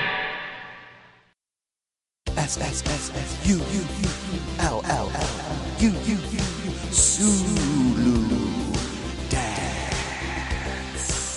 You can dance like Zulu. Hello. And shake your little behind. Yes. You gotta give it a chance when you do the Zulu dance, and your friends will say, Oh my. I say, jump around if you want to, and move your arms like a machine. Yes. If you do the Zulu dance while wearing tight pants, some people may call you a Queen. The Zulu dance. Zulu, Zulu, just fine. Zulu, Zulu. Now that's ridiculous. Zulu dance is fun to do, Well- but your girl may get jealous. No. Cause if you abuse it, your girl will lose it and run up and say, Who is this? Ah, you can dance like Zulu. You know. But some may choose to not. No. You gotta give it a chance when you do the Zulu dance, and your girl will give up the. Balloon knot. I say, Zulu dance. Yes. Zulu dance. Yes. What you say when you answer the phone? Hello. Zulu dance. Yes. Zulu dance. Yes. I wanna dance. We're having a ball. Thank you very much. Zulu dance. Yes. Zulu dance. Yes. Everybody will sing and laugh. Zulu dance. Yes. Zulu dance. Yes. Shake that big bulge in your pants. No. Dance. Thank you. It's a Zulu dance. You know. It's a Zulu dance. Thank you. Do the Zulu dance. Oh my. It's a Zulu dance. Yes. It's a Zulu dance. Yes. It's a Zulu dance. Yes. It's a Zulu dance. Yes. It's a Zulu dance. now that's ridiculous.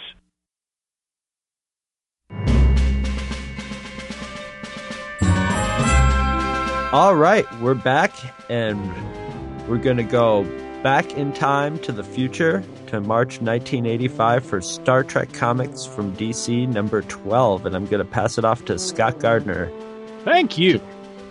Tell you what happened, All right. or is what is going to happen. Here's Or the both at the skin in time.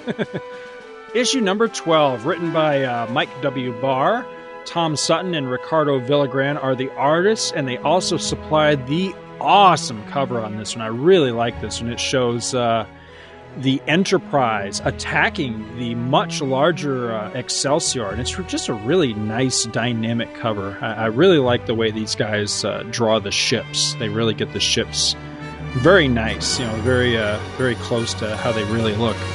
Anyway, this one, uh, the story is entitled The Tantalus Trap.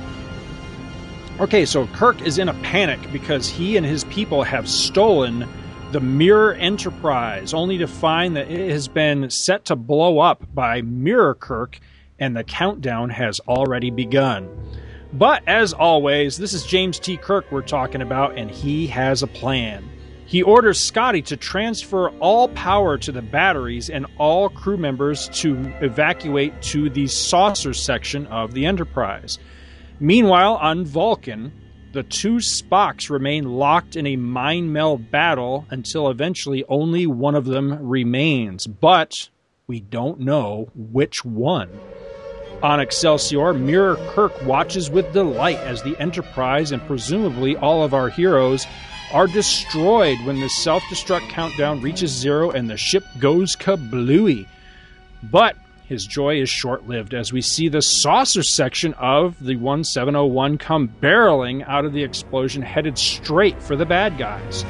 Quick work by Scotty and Saavik ties the Tantalus field into the ship's power, and Kirk utilizes the device to take out Excelsior's power supply, leaving them in the dark and without sensors. Kirk leaves our charge, and he and some men, including Dr. McCoy, don spacesuits and board the Excelsior. Kirk's people gas the Mirror Universe folks and retake the ship, but Mirror Kirk is waiting for them. Kirk, being the macho man that he is, says, I got this one. And the two Eagle maniacs throw down. It is Kirk versus Kirk, the way it was meant to be. Through his mastery of Kirk Fu, our hero wins the day, and the mirror dudes are all put into stasis. Kirk contacts Grand Admiral Turner and, defying orders once again, tells his superior officer that he is taking Excelsior into the mirror universe to put a stop to all this shit right now. But first, he detours long enough to pick up the uh, DC exclusive cast members that got kind of abandoned and sidetracked a while back, right around the time of uh, Star Trek III The Search for Spock.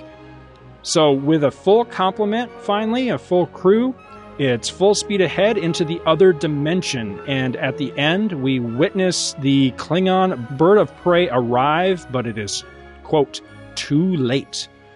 And uh, wow, I liked this issue. It was really solid, Yeah. and I, and I like that even though the story kind of resolved kind of quick, that it's not really over. There's there's still more stuff going on. You know, it wasn't just a okay, we defeated the bad guys, story over. It, it, this is just leading into you know a bigger thing because now they're going to turn the tables by going to the mirror universe. I thought that was really cool. Yeah, that's a neat plot device because you can sort of have a mirror image of the of yeah, yeah. You get to show both sides of it, so to speak. and who knows who's living over in the mirror universe? You know, so there's going to be all sorts of other characters that we might be able to run into in the in the mirror universe. I imagine, and uh, and we'll get to see the Empire in action too, which will be really cool. Doesn't there was a the, I mean there was like one part where you know where the the good Spock is trying to lure the other Spock into you know fighting the Empire and joining the good side. It was very Star Warsy, Right? Yeah. very Luke and Vader like. sort of where you know they had their little you know you are like me I'm not like you and you know, Right. that sort of thing. But yeah, I I love this issue too. You know who I mean I always like it when a Kirk fight breaks out. you know, uh, uh, if there's going to be more than one Kirk, you get, you got to have a Kirk fight. Yep. And it happens, and and you know, yeah, and exactly. Kirk's like, I'll take this one, and it's great. And he boxes his ears. You know, the Yes. patented- Now, one thing I noticed, I don't know that I noticed this necessarily the first time I read this, but of course that was a long time ago, so I don't really remember. But uh, I noticed at the end of the story that the Excelsior has the surviving saucer section of the Mirror Enterprise in tow, and I would love to find out down the road that in the DC Comics continuity that that saucer section gets incorporated into the replacement enterprise that Kirk would eventually get. That would be a really neat little piece of. Uh, well, it also means that now they've got the Tantalus technology too. oh, that's right. That's right. Yeah, I'm kind of wondering what what eventually comes of all this because I remember the scene of the saucer section flying out of the debris field and all that, but I thought, and maybe this will play out later on. But I thought there was another scene of that saucer going into battle. So maybe eventually it does get destroyed somewhere down the road. I really, I, I can't remember. God, if the Klingons want the Genesis device, just think of when they get a load of the uh, Tantalus field. Oh, yeah. Oh boy. Yeah, yeah, no kidding. So Now, I did have one pretty big nitpick with this one, but I, I don't know. You judge whether you think it's a big nitpick or not, because I, I can kind of explain my way around it. But uh, I, I think that there was confusion on the writer's part to exactly how the self destruct sequence of the Enterprise works, because there's a part in this where Kirk asks Saavik. Uh, let me see if I can find it here. It's on page two, right at the beginning of page two. He says, Saavik, how else does this self destruct sequence differ from ours? Quickly. And she says, Destruction is caused by joining matter and antimatter fuel without benefit of the intermixed chamber, sir, causing And he says, an explosion of tremendous proportions. And she says, precisely. Now, all right, this is just me applying my what little I can remember of this whole thing, but to my mind, what she's talking about is the destruct sequence that Scotty refers to in Star Trek the Motion Picture. Remember there's that part where as Kirk and the others leave the ship, he calls back to Scotty and he issues general order such and such. I can't remember what the number is. And this girl walks up to Scotty and says, Why has the captain ordered self destruct? And Scotty says, Because he knows that when the ship goes up, we're going to take the intruder with it. Because what he's talking about is a specific, you know, she, he's talking about what Saavik is talking about right here, where you mix matter and antimatter together and it makes this just hellacious explosion that'll take out stuff for like sectors, right?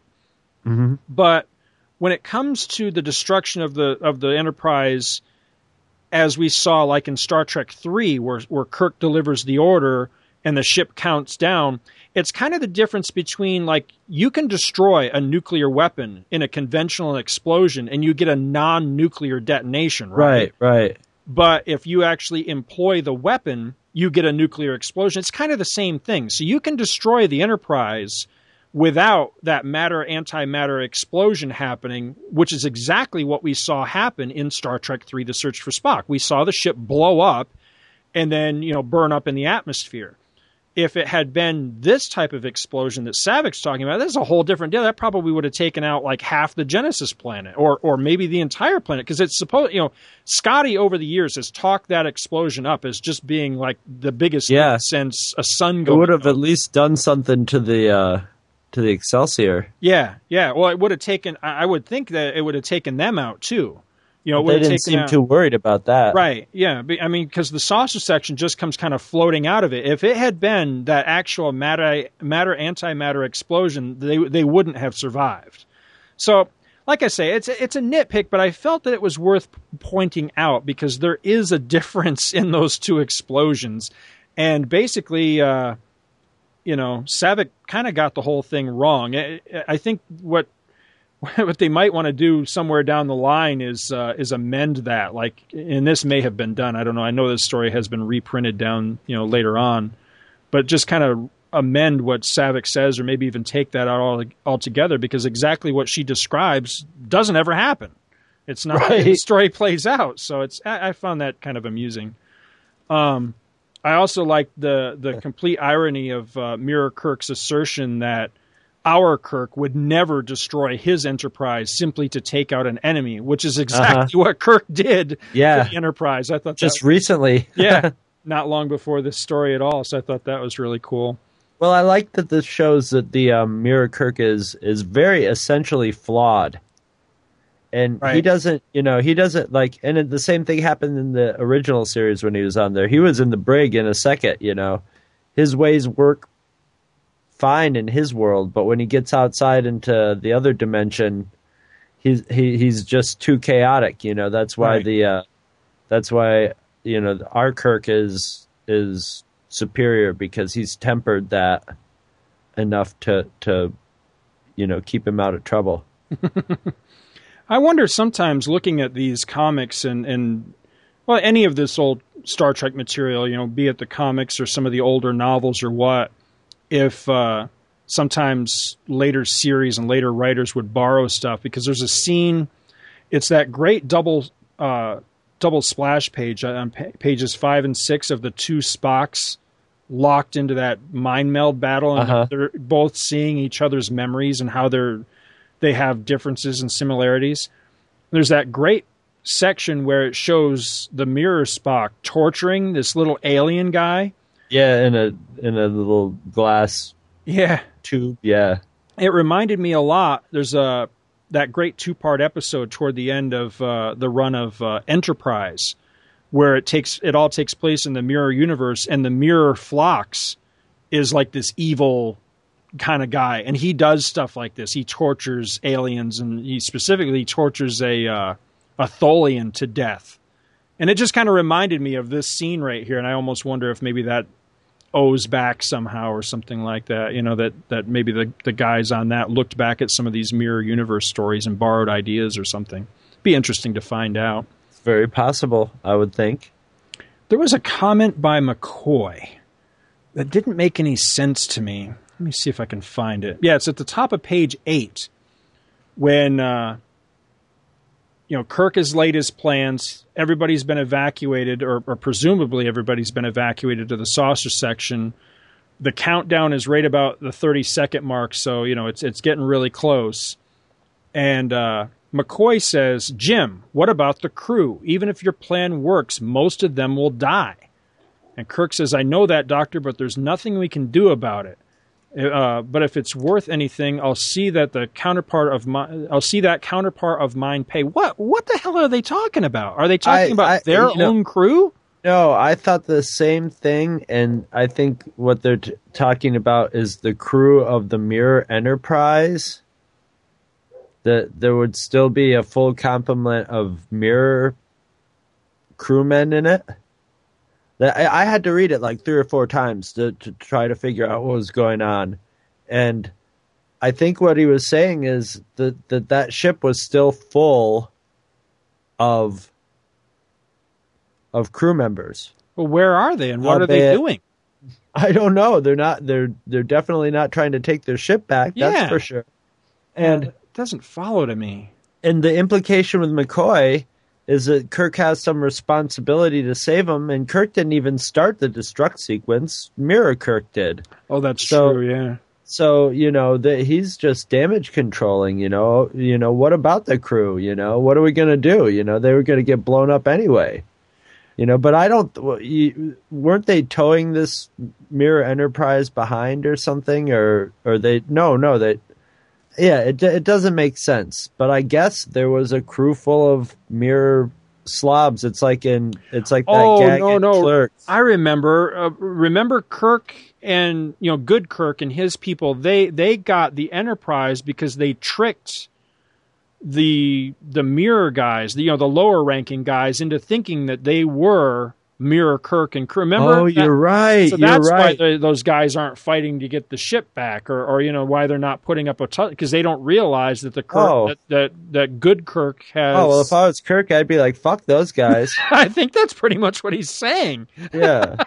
he says, "I know that, doctor, but there's nothing we can do." He's pretty much saying, "I'm not I'll make about those I'll make assholes." Mirror. Yeah, he's basically saying it's on Mirror Kirk's shoulders, and I'll make sure that he pays. Yeah. But yeah, because yeah, there's really nothing he could do to mount a rescue operation to. Right. Yeah, fuck them, man. They're just Mirror Universe assholes.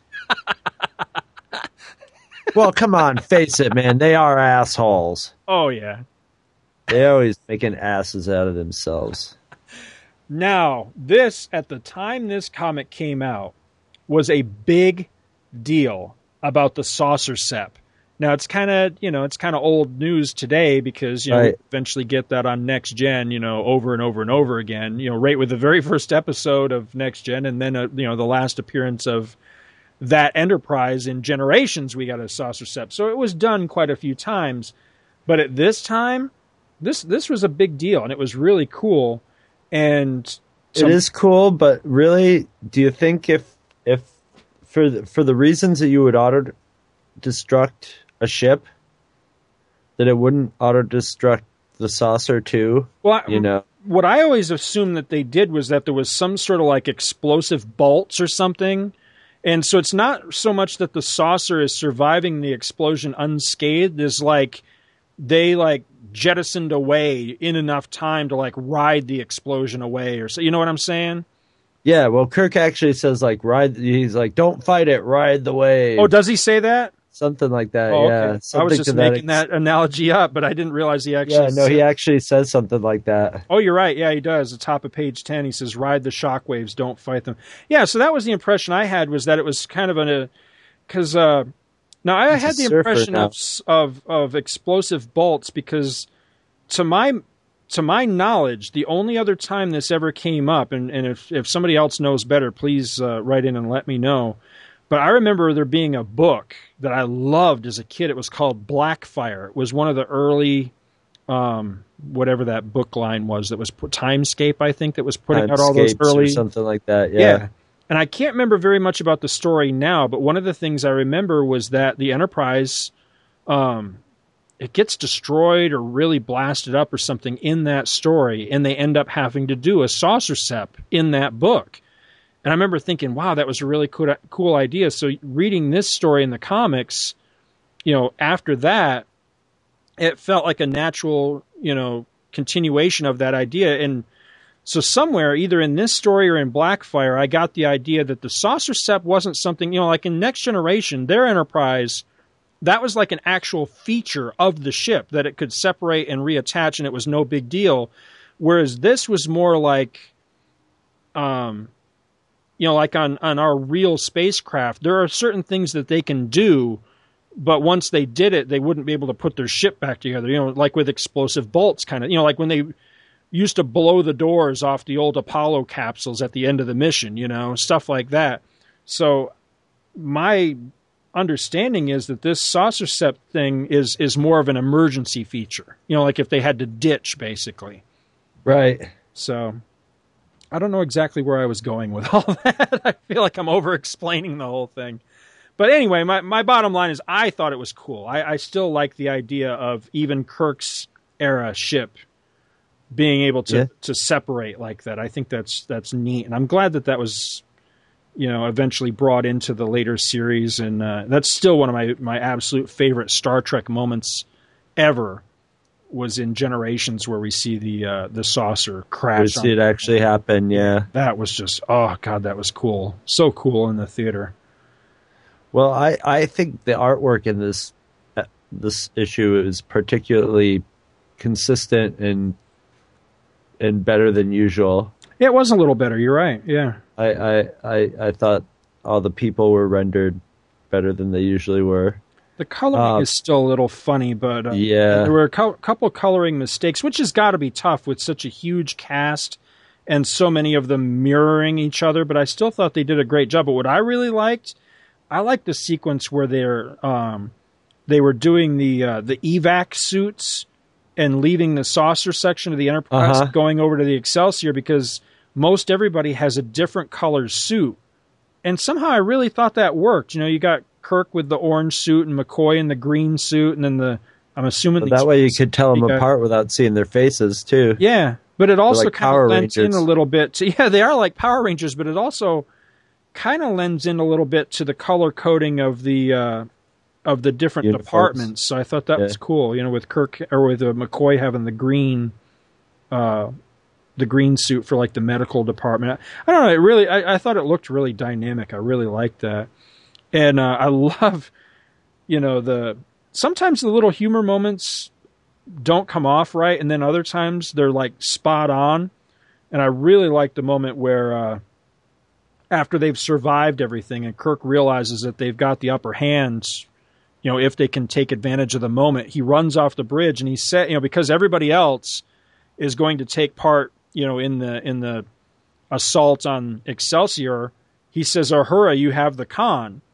And as she sits down in the command chair, she Yeah. says, "Well, better late than never." I love that, you know, that that she finally got her turn in the big chair. And it's also kind of ironic because uh, in uh, in the J.J. Abrams Star Trek, doesn't she get she gets left a con in, in that movie at least once, doesn't she? So you go from her never getting to sit in the big chair in the original series to like here in their very first adventure in the new continuity, she gets she gets handed the con right away. Now, one thing I didn't understand here is after they wipe out the Excelsior with the Tantalus field, it's it's on that same page. He's, you know, what happened? And someone's like, "Oh, that Tantalus field just nearly did us in." How do they know that? How do they know the Tantalus field did that? You know, it it would it look it just appears like you know part of engineering explodes basically. You know, they screw. It looks like something failed and and then exploded and uh but you know and and i'm looking at it and i'm like no this is all sort of in real time and uh you know nobody gives them the information that the tantalus field did anything so i don't know how they know that probably because the writer knew it that's all i can figure out Where where is that at? I'm trying to find that sequence. it's on the page it's on the same page where he gives the con to Uhura So one of the mirror guys knows that. uh Now Sulu fire phasers, and he's like, no power available for weapons. Oh, so the Tantalus yeah. field nearly did us in. He's like, really? How do you know that, Sulu? Yeah, you're right. You're right. Oh, good catch. I totally missed that. You're absolutely right. Yeah, how the hell does he know that? It- I mean, Oh, wait, wait, wait. That's not the mirror. That's not the mirror guys, though. That's our guy. Oh, then I'm just stupid. Oh, they have no, they the Tantalus field drained their power Yeah. to shoot them, so that's why they have to go ship to ship. Yeah, Okay. that's what it is. Well, it's you know that that also lends into why why would Kirk? I'm assuming that Excelsior is still loaded with our guys, you know, with good guys, you know, Right. Federation guys, the same way that that the Enterprise Mirror Enterprise was loaded with Mirror guys. So, does Kirk really want to go shooting up the Excelsior? Right. There's probably way more crew and you know Yeah. complement on the Excelsior. I'm sure Yeah. it's huge. So yeah, you you ended up catching sort of a funny thing, one way or the other. Because yeah, I don't. Why, what's the advantage of shooting up the the Excelsior? I mean, in the long run, the best thing to do is what they did: storm over Yeah. there and retake the ship. Just ship. gas everybody and Yeah. gas everybody and let the the medical crew sort them out. Now, this this again goes into one of those, you know, okay, there's a new movie out and we have to keep reminding people about the new movie, but at this point, I'm really really really tired of the whole the needs of the many thing. It seems like this Yeah. is constantly coming back up because there's a little moment towards the end where Kirk initially tells Turner that he wants to take the ship back to Vulcan because he knows that that's where Mirror Spock and the other missing Mirror counterpart guys went. Yeah, and McCoy like talks him out of it using that. Yeah, and he says, you know, yeah, I realize he's your friend, but you know, needs of the many, blah blah blah. And then that's when Kirk changes tactics and says, you know what? Never mind. We're going to go over to the mirror universe and kick their asses. So I like that, but I would have liked to have seen a different reasoning. You know, just simply, you know, I think it, it th- at that point, I, you know, after all these years, it's it's just we've seen it more, so it's a little more annoying. I don't think it was as annoying at the time probably not. to have yeah. those references because we were younger and those. Re- I, you know I think those references are are cooler a lot of times. You know, fresh after the movies have come out. You know, This is true. and when you're like a teenager reading it, it's like, oh, cool, a reference to the movies. And Right. nowadays, now we're jaded old bastards. Yeah, well, they, they nowadays actually things are even more referential, but just in different ways. It's Right. almost more annoying nowadays the way they do it. But this was sort of the early startings of being self-referential and and stuff like that. right. But- I'll tell you one. I, I forgot to make a note of this, but something I was really excited about. Strangely, I, I really thought that this was cool, and I'm I'm glad that they did it. Was that just before they set out for the Mirror Universe at the end, they made a pit stop to get all the. Uh, I, Yeah. I called them in my Then the summary. I called them the DC exclusive cast members because I wasn't exactly sure what to call them, but it was like you know Bryce and Bearclaw and Konom, the pussified Klingon, and all those other guys. I like that because those are the guys that add a little bit of something to the cast, but also, you know, they're they're the guys that I'm hoping will add a little bit of the drama and suspense as far as you know. Kirk, Spock, McCoy, and Bearclaw beam down to the planet. You know who Yeah. might die, kind of thing. You know, so Yeah, and and it also, you know, you might need those guys. Who knows where the movies are going to go? So you're going to need those guys someday. So Yeah. might as well keep them in there and develop them and and all that. You know, I just thought of something, you know, again, crossing the streams, but I can't help it.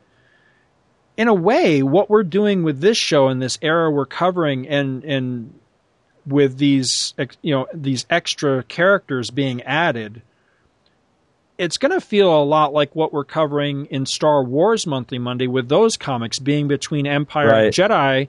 We're going to start to see a lot of ex, you know extra Yep. characters introduced in that for the same exact reason. They weren't Yep. sure where the movies were going to go, so they had to give us other characters to play with that they could do their own thing with. I, I like that actually. It's uh, a it's sort of a necessity Yeah, in this absolutely. situation. but in, in both instances, I think that we, you know, the benefit, the payoff is that we get some really interesting new characters in there. You know, we get some that we might not be so crazy about, like uh, you know, like Konom and and Jackson the Rabbit. But in the same you know respect, we get some guys that actually do turn out to be pretty cool and become fan favorites of one sort or another. So I think that's really cool. Yeah, don't pick on Jackson the Rabbit. well, he was just an example I was throwing out there as someone who polarizes fandom, you know. Yeah.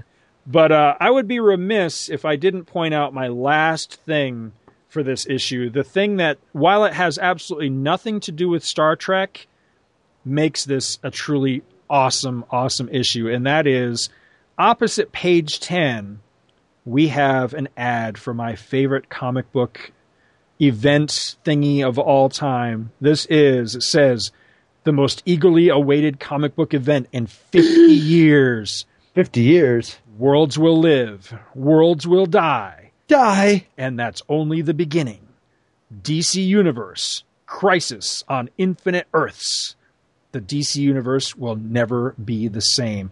I Holy shit. love this ad, and I'm I've always wondered if there was actually a promo poster made from this page. Because if there is, I would love to own that. Because I am a Crisis on Infinite Earths freak. And uh, but yeah, I saw that as when I turned the page to that, I was like, awesome, awesome. so I, I I just really like that. Also, I was just noticing on the page before that, I, I totally missed this the first time. I guess I just didn't pay much attention to it. Is uh, an ad for the uh, DC Heroes role playing game, the Superpowers game. I actually bought that. It was expensive as hell back in the day. Cost me a fortune, and I've never once played the game. I just I was bought gonna it. say, I, I think I have it. I think I picked it up for like a buck at a garage Oh sale once. God. and because I was like, I could sell this on eBay, and then I went on eBay and go, oh, maybe not. Now that's the one with a. Uh, it's got a, a Perez cover that's sort of aping Crisis on Infinite Earths, right? It's like, yes, yeah, yes, yeah, yeah, that's the one. It's a big white box. Yep. Well, you know what's funny is that came out right about the time Crisis came out, and like I say, sports that awesome Perez Crisis style cover. Yet at the conclusion of Crisis, all the stats that are in that were were rendered obsolete. You know, because most of the characters got some, you know, altered Well, origin. then they and- could sell update books to go along with it. there you You go. know, that's that's the magic. That's what those role playing games are for. you make the basic module, and then you can just, or you know, the framework, and then you can add modules to it, and you know, so you you have to constantly get new stuff. And in, Yeah. uh, and uh, there's actually some really good get ads in this in this particular issue. But the last one uh, that kind of tickled me was uh, the on the on the la- on the back cover. You've got an, an ad for the uh, Commodore 64 Activision. Now there's some power for you. Yeah, and you know it's so ironic that you know just what it was about a year or so ago, the Ghostbusters came back with a with a video game for what was it for like Xbox 360 or something. So Yeah, they were making a big deal about it, and then I heard it wasn't that good when it actually came out. Oh, really? Yeah, they were making a big deal about how cutting edge and state of the art it was going to be, and how you know the the the standard thing. You know, we're going to make this a continuation and not just a rehash of the movie, and it'll be like an expanded experience. And you know, we've got all this going on. And I heard it wasn't that fun to play. It's just funny. unfortunately.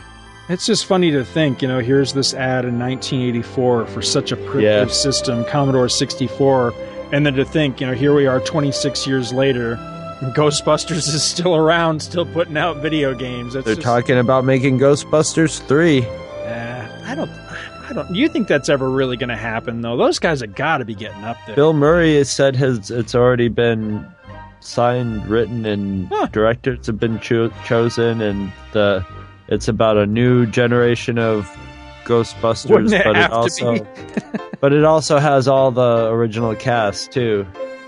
It's so it'll so uh, I'd maybe the generations of Ghost Ghostbusters generations. There you go. I'd probably But- see it.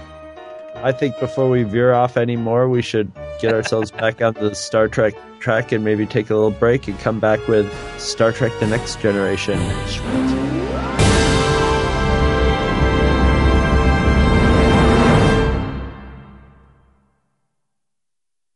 People are dying, Dad. You've got to come up with a solution. Not me. I'm not a scientist. I'm a hack. Even if I found a solution, those people would still all hate me. Well, that doesn't matter. I learned something from the Stations of the Cross. See, at first Jesus was all like, why me? And he was all pissed off and stuff. But then he saw that what mattered most was everybody else. So he stopped thinking about his own misery and did what had to be done. Right as Jesus was dying, he raised his hand and said, The needs of the many outweigh the needs of the few. You're right, Stanley. You're absolutely right. Hey, that Bible sounds like kind of a good book. It ain't bad. You should try reading it sometime. Dude, that was Star Trek again. Huh? The needs of the many outweigh the needs of the few? That was Wrath of Khan. Oh, well, Bible, Wrath of Khan, what's the difference? Next time on Star Trek The Next Generation. They certainly are fit. The crew visits a planet of sensual pleasure. Death? By breaking any law. But an innocent violation No, Wes! Puts Wesley's life in jeopardy. Drop it now. And despite everyone's rescue attempts, He's being held safely until sundown. he faces an alien death sentence on Star Trek The Next Generation. No! No!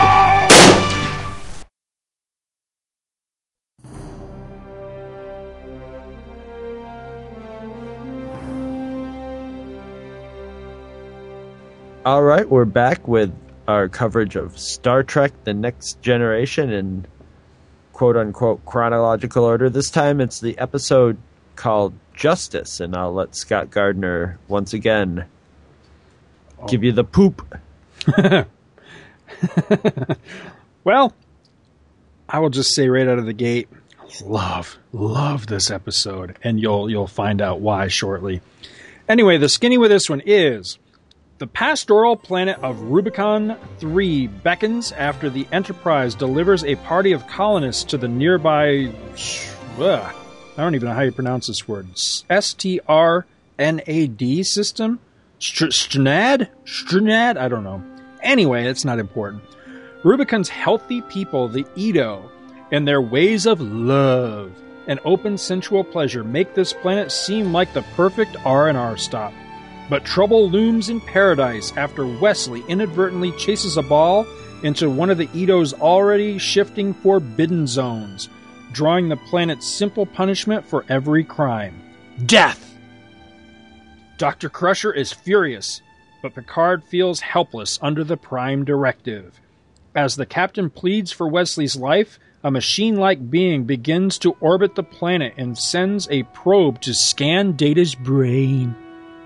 Proclaiming itself the Edo's god, the being demands that the Enterprise leave its quote unquote children alone and takes and take the colonists back too. The Edo are shocked that the once friendly visitors protest their law. One Edo is even given the chance to see her god, much to the machine being's displeasure. Finally, Picard agrees to take the boy from his Edo captors by force. He confronts the Edo, who cave in but bitterly taunt the crew with their own law. But God won't let the crew beam back. Picard argues that when the laws are absolute, there can be no real justice, and this convinces him, God that is, to let them go on their way. And that's, yeah, that's a pretty good. This is out of the uh, Star Trek The Next Generation companion, by the way, gives us that synopsis. And you know, that was actually a, a really good one. They pretty much hit, all the major pretty much uh, that pretty much sums it up. Well, I don't like the name of this planet either. Rubicun I. I, I have three. Yeah, I have three potential better names for this planet. Maybe that should be my job in Starfleet. Planet of the Perms. It could be. could be Planet of the '80s porn stars. Mhm. Or my personal favorite. It's simpler, one word. Butt Flossylvania. I think that's what they should call it. Oh man. Because man, all those women have like some early prototype thong thing going on, which once again is a little ahead of its time. that was before the whole thong craze started out. So there's some awesome shots of women's posteriors in this episode to yes, the point of is. almost it being leering. You know the and you get you, and and you get to see like it's it's just great. It's you get to see everybody's buttons get pushed who who land on the planet. You know, the natives just get them all hot and bothered. Well, speaking of Awesome. buttons being pushed and butt shots and tiny uniforms and things like that, um, skipping way ahead in my notes just because you brought it up, I would swear to God that that scene where Picard comes back to the ship and he brings that hot blonde along with him just Right. before they walk in that room and she kneels to her God. I'm pretty sure that I spotted some camel toe as they were walking through the hallway. I, I'm I'm almost I be surprised in this episode. So yeah, I just thought that that was worth pointing out. I, I remember seeing this and uh, when I saw it, I'm like, this is like a Robert Heinlein story. He always threw that that this sort of you know advanced races who were sexually open and dressed very scantily. It, it really reminded me of that, which was kind of cool. And I remember when this first came on TV, going, this is pretty uh head of you know this is pretty sketchy for nowadays. Risque, you know? yeah. yeah. It- it- I think it still is. This is one that I did not let my children watch with me actually, because I like that they jog everywhere too. we jog everywhere. Whee! They they must have sold eighty miles of that boob tape that that women use Uh-huh. for this episode just to keep everybody you know keep everybody in their little little outfits. Yeah, Yeah. Because they have people jogging all over the place. It's great. Yep. I I really really really like this episode a lot. um, well, like I keep saying, we're going to get to that in a second. Right quick though, I, Let's try to be mature with this issue. No, episode. no. Will we? No. No. Okay. I'm not one to go against the grain. I guess. Well, I am, but maybe not in this case. I, f- I forgot to look this up once again, and I meant to, but the the head Edo guy, you know, because it's pretty much that guy and the that girl look like they're pretty much like the leaders or whatever. Yeah. That guy, isn't he from some '80s show? Like I don't know, like I want to say Knots Landing, although I don't think I ever. They all look like they're from Knots Landing. Oh, That's okay. the thing is they all look like 80s porn star. All the guys are they're all blonde with Knots perm. Landing wasn't a porn. Well, well, well, maybe you might want to argue that, but in its own way, it was it's its own kind of pornography. Okay, But- I guess I guess maybe. Uh, it just wasn't sex porn. But they, they they all had that they all had that like really you know attractive actors and actresses that you would see on one of those really airheaded shows, and they were all play. You know, I mean, really, they were intelligent, but they were so like naive that they came off as being airheaded, and they they were like um, I guess ignorant in like a lot of the ways of science, and were just sort of living this Eden like existence. But yeah, they all. I mean, you look at all of them, and they could be, you know, somebody from some TV show. And I kept feeling that constantly watching this episode. You know, I've seen that person before, Right. And we probably have. We probably have. They probably all.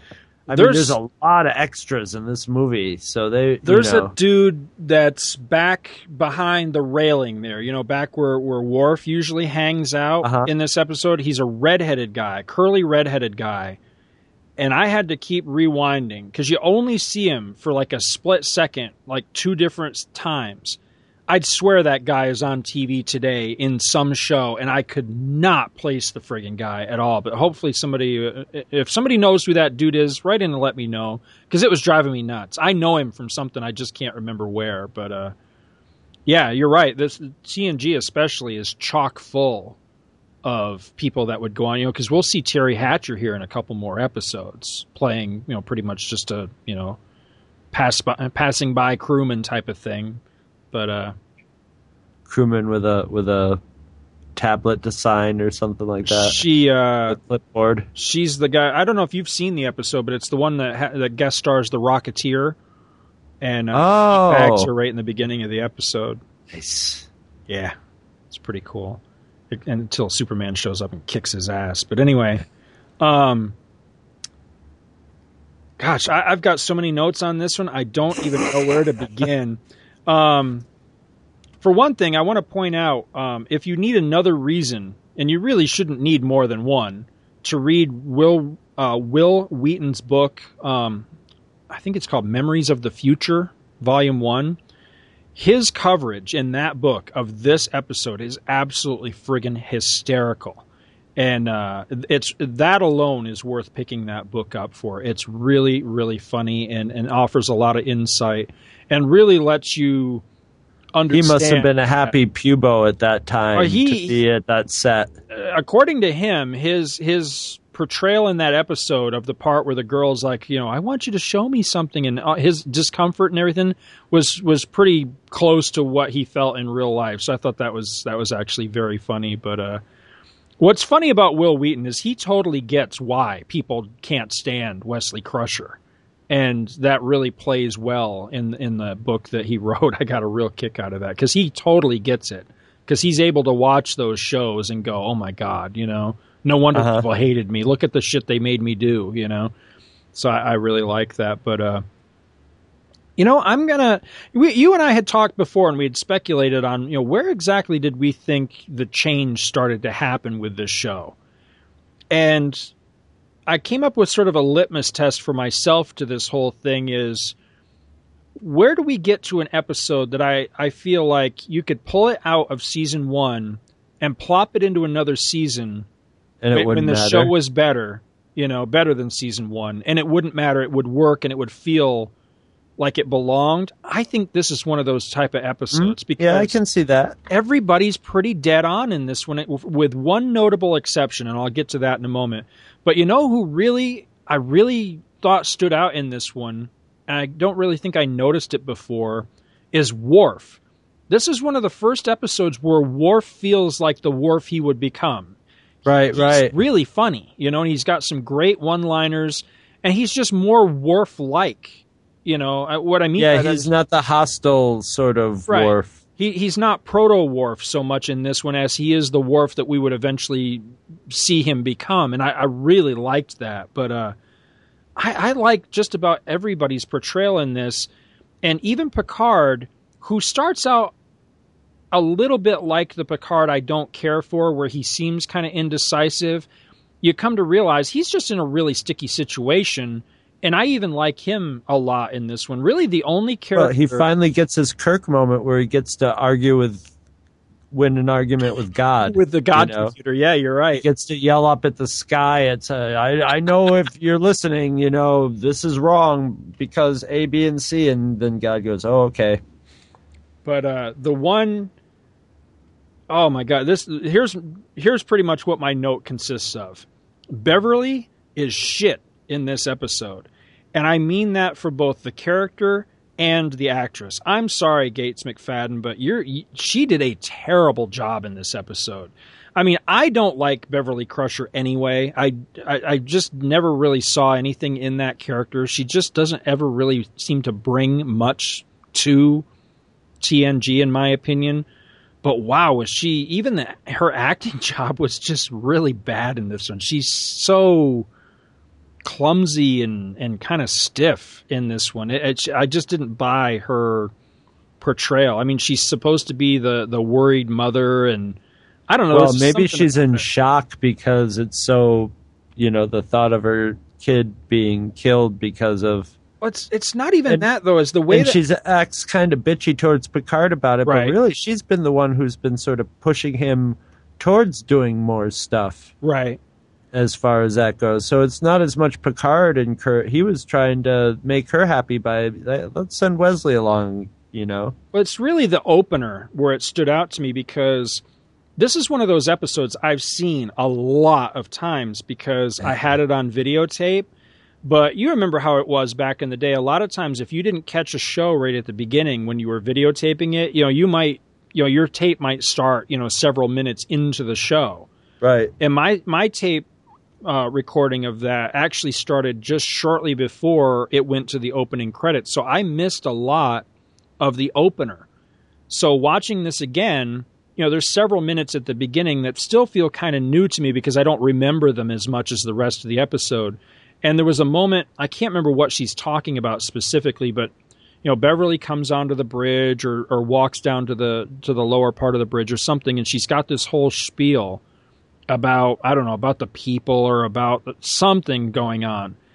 And it's just terrible acting. I mean, it's it's like she she might as well have the script in her hand because it sounds like she's just reading lines. It, it's Reading not them off a teleprompter yeah, it's not something like convincing. It's not interesting. It's not engaging. It's just here I am and I'm just saying something. And it was just like, wow, you're just terrible in this episode. But I don't mean to dog her out, but it just when when something like that stands out, it just really stands out. And this this is one where yeah, the this she just didn't she stood out because everybody else was so dead on i thought everybody else i thought delivered a really solid performance in this one so it just made her stand out that re- much I did- yeah, I didn't really notice that. Yeah. I, Um, yeah. I didn't really see that. I didn't really see her as doing a particularly great job, but yeah. i love the fact though everybody right at the beginning acknowledges okay this is pretty much the horn dog planet right? We got all Yeah. these naked people walking around. They all just want to fuck us silly. You know let's go down there and get us some. Oh by the way let's bring the kid along with us. And i'm like what you know, Picard even has that goofy line about, you know, we want you to go down and assess the planet for young people and all. And I'm thinking, you know, the, the porno shop's not someplace you want the kid to go and assess. You know, what what fun is there for a you know for a child at a porno shop? You well, know? I guess. Well, I get. Well, they have kids there too, because as soon as as soon as she found out he was a kid, she gave him the old like nicey nice hug, you know, instead of the hug she gave everybody else with the nice little kiss on the neck and a little whisper in the ear. She gave him just a little like, "Hey, buddy." And so, you know, there would have been kids down there where the kids wouldn't be having sex with each other.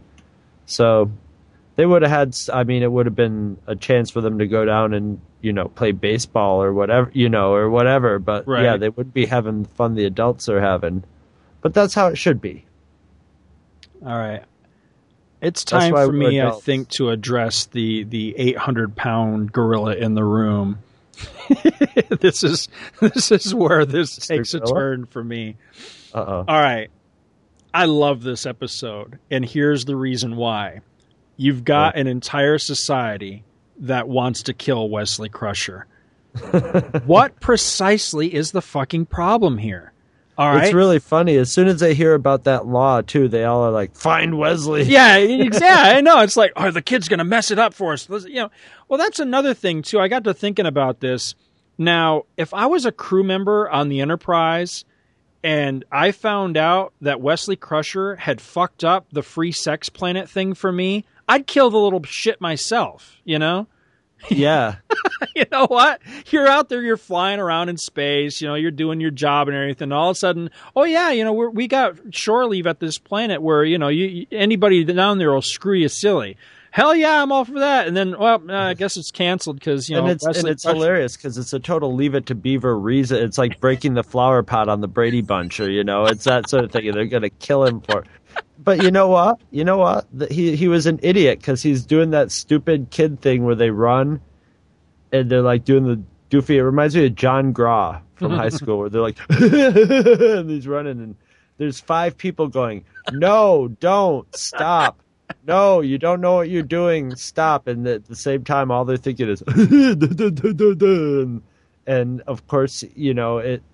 He runs what like 800 yards, what with them yelling at him, not to do it to, to in order to jump and trip over that thing. Uh, so, yeah, I say kill him. Me too. I say let him go. no. Well, you know what would have been funnier is instead of him tripping over that thing and falling into the flower pot, is if it had been that telephone pole with the guide wire from my grandfather's backyard, and he'd have just clotheslined himself like we used to Yeah, do that would have been more entertaining. We'd be But, you playing know- hide and go seek and come trucking around the backside of their house and hit that friggin' guide wire and just hang yourself. I must have done that a million times as a kid. I thought it was I thought it was very realistic that the people they didn't really want to kill him and they were like, "All right, you know, look, if you guys take him out of here, there's nothing we can do about that and we can put it off to make that happen if if that's how we can get out of killing him, you know, but we really don't want to." But they, you know, they were open to it. They didn't want to kill him, you know, as much as say you did. but Here's the thing, though. Look, Picard right in the very first episode says, I don't like kids. I'm not comfortable with children. I can't stand little bastards. Keep kids away from me, right? And then you've got this particular child who is the most obnoxious pain in the ass on the entire enterprise. He's legitimately convicted of a crime, the punishment for which is death under the laws of this planet. The Prime Directive is in full force. I, to me, it's an open and shut case. You know, problem solved. You know, off the little fuck. he broke the law. The the Lesson penalty is death. What's the problem here? You know, you, you, you solve so many problems with the show right here with this episode. But uh, you know, I, of course I'm kidding, but uh, but there are vast problems in in the way. My only problem with this episode is the way the episode ends, and I'm not being funny by saying, "Well, Wesley doesn't die, so this episode sucks." That's not what I mean. Is that there, there's a lot of problems because as the what do they call them? Not lawgivers, whatever the hell the the police officer guys are called. They bring up a great point, which is you know, please don't do this to us. You know, you're you're opening us back up to the way things used to be before we came up with this law. And I think that that's an excellent point is that by by not Yeah, we didn't invite you here, you know? well, it's not even that. Is that all right? Now the door has been opened for somebody from that actual culture to now, you know, flaunt the the you know to break the law, and and now you have a, a you know a case that can be cited. Well, well, Wesley Crusher got away with it, you know. So what happens to this society? I mean. I understand that that this is a child. It's it's a horrible thing. You know, Picard doesn't want to let the kid die. Blah blah blah. I, I get all that, but I my real problem with the way this end this episode ends. Well, actually, it's not even the ending of the episode. Is it really starts when the plot is revealed, so to speak. You know, when when the whole thing comes down we we get the actual story of what's happening. I noticed much more with this viewing than I ever had before how incredibly fucking condescending Starfleet people are to these Edo. Yes. I mean, they totally talk down to them. When Picard says, "Ah, God damn it, I guess I got to go deal with this shit, and goes down They to talk the to them like they're little children. he does. He talks to them like they're like they're stupid. You know, But like they're but they're sort of chi- they are sort of childlike. So I think he was try. that- yeah, that but it, it that did come off very condescending. yeah, Yeah, that doesn't matter. I mean, you know, they they deal with races all the time that are not necessarily very smart. Like you know, eventually we'll see the Pakleds. They're a race of, I mean, they're they're pretty literally retarded. You know. But that doesn't mean that just because they're not on the same level as you, that it's so you know, it, it's it's very much like like white man Indian syndrome, in my opinion. You Yeah. know, I mean, he's very much saying, well, because the the part where it really jumped out at me was when when Picard first goes down there, and right away the subject comes up. Well, do you have capital punishment in your system? And Picard takes this totally fucking condescending attitude. Well, we used to have it, but we're so much more evolved now. And we've come to realize that it's really primitive. We've done away with it. We've done away with it because it's just Learn- blah blah blah. And I'm thinking, dude, you know, have a little fucking diplomacy. You are totally running down their culture. You know, you're you're totally putting yourself. and he's trying to save the yeah and he's he's he's run afoul of their culture he went there brought in the person who broke their law and now he wants to break he wants to make an exception to that law and he's coming down and being condescending and right. and snotty about it yeah his tact works if the shoe is on the other foot. If the Edo had broken a Starfleet rule and the Edo leaders said, well, um, you know, you can cane him if you want to. And Picard's like, oh, no, no, no, we don't do that in our civil, you know, in our society. We, Right. we have a more evolved, blah, blah, blah. Then he could maybe get on his high horse and it wouldn't, it's still, I think, condescending, but it wouldn't be so bad. But he's literally telling these people, well, your society's fucked up, you know? We, we don't agree with that because we think you're you're primitive screwheads, and that that's bullshit, man. You can't.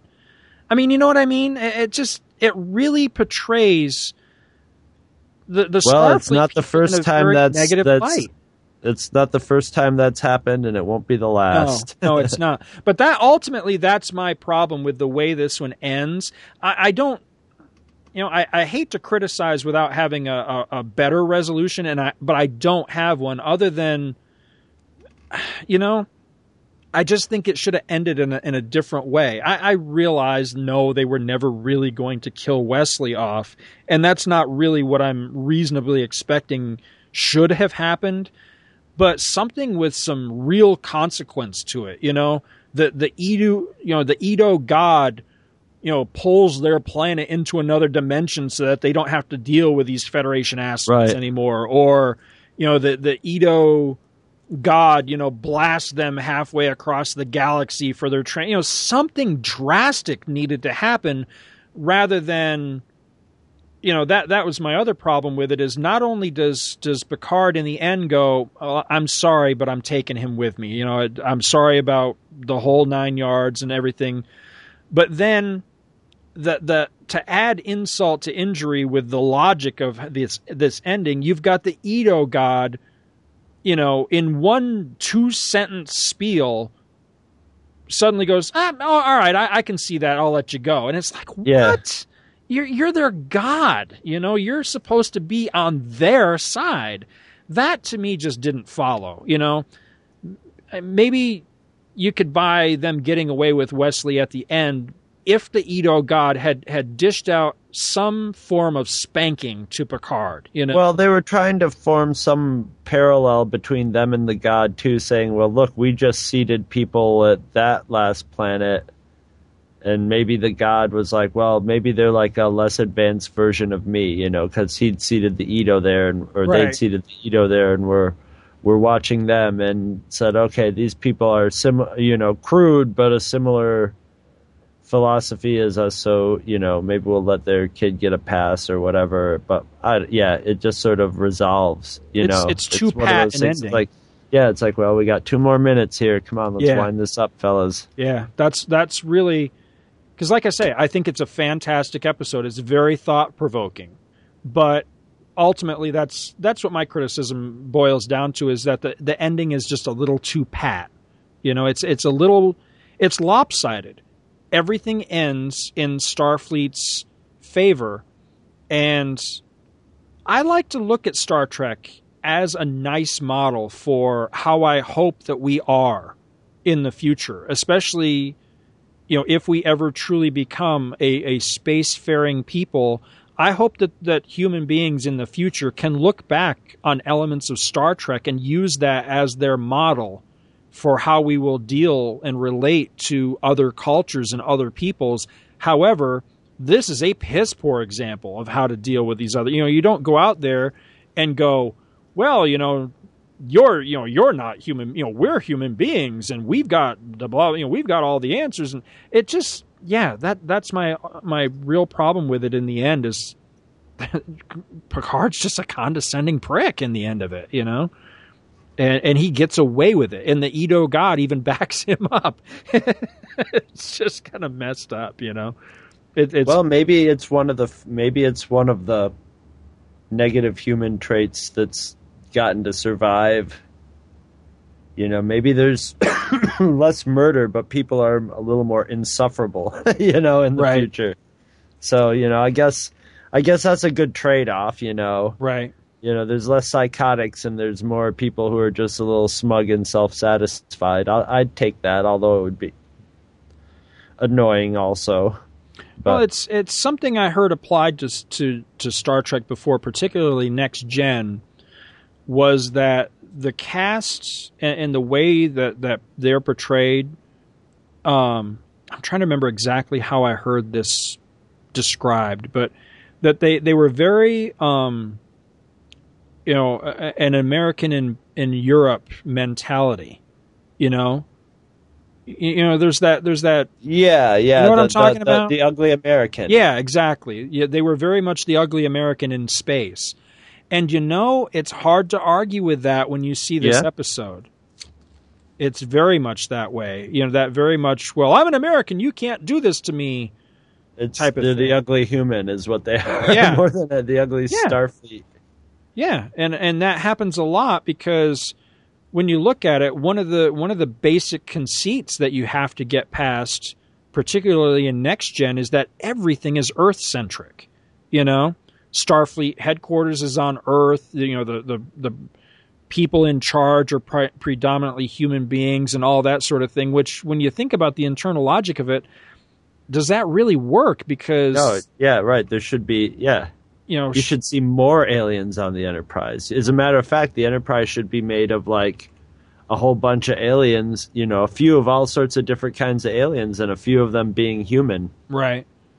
Much more Vulcans, you know, which Yeah. th- I guess that came later. The whole revelation of, of Vulcans being so much more important in the Federation and really having been one of the core, you know, the core races and all that. But still, yeah, you know, just the the whole thing that it really does so f- feel so very human centric and Earth centric you know and that that really plays that way with this particular episode where because these you know these primitive sex people don't have you know human values and, and American values then then it's okay to We're just gonna run scoff all at over 'em. them. yeah yeah, exactly but you know one thing I think this episode does fantastically and uh, I really caught it this time around was how the mood of the episode just completely shifts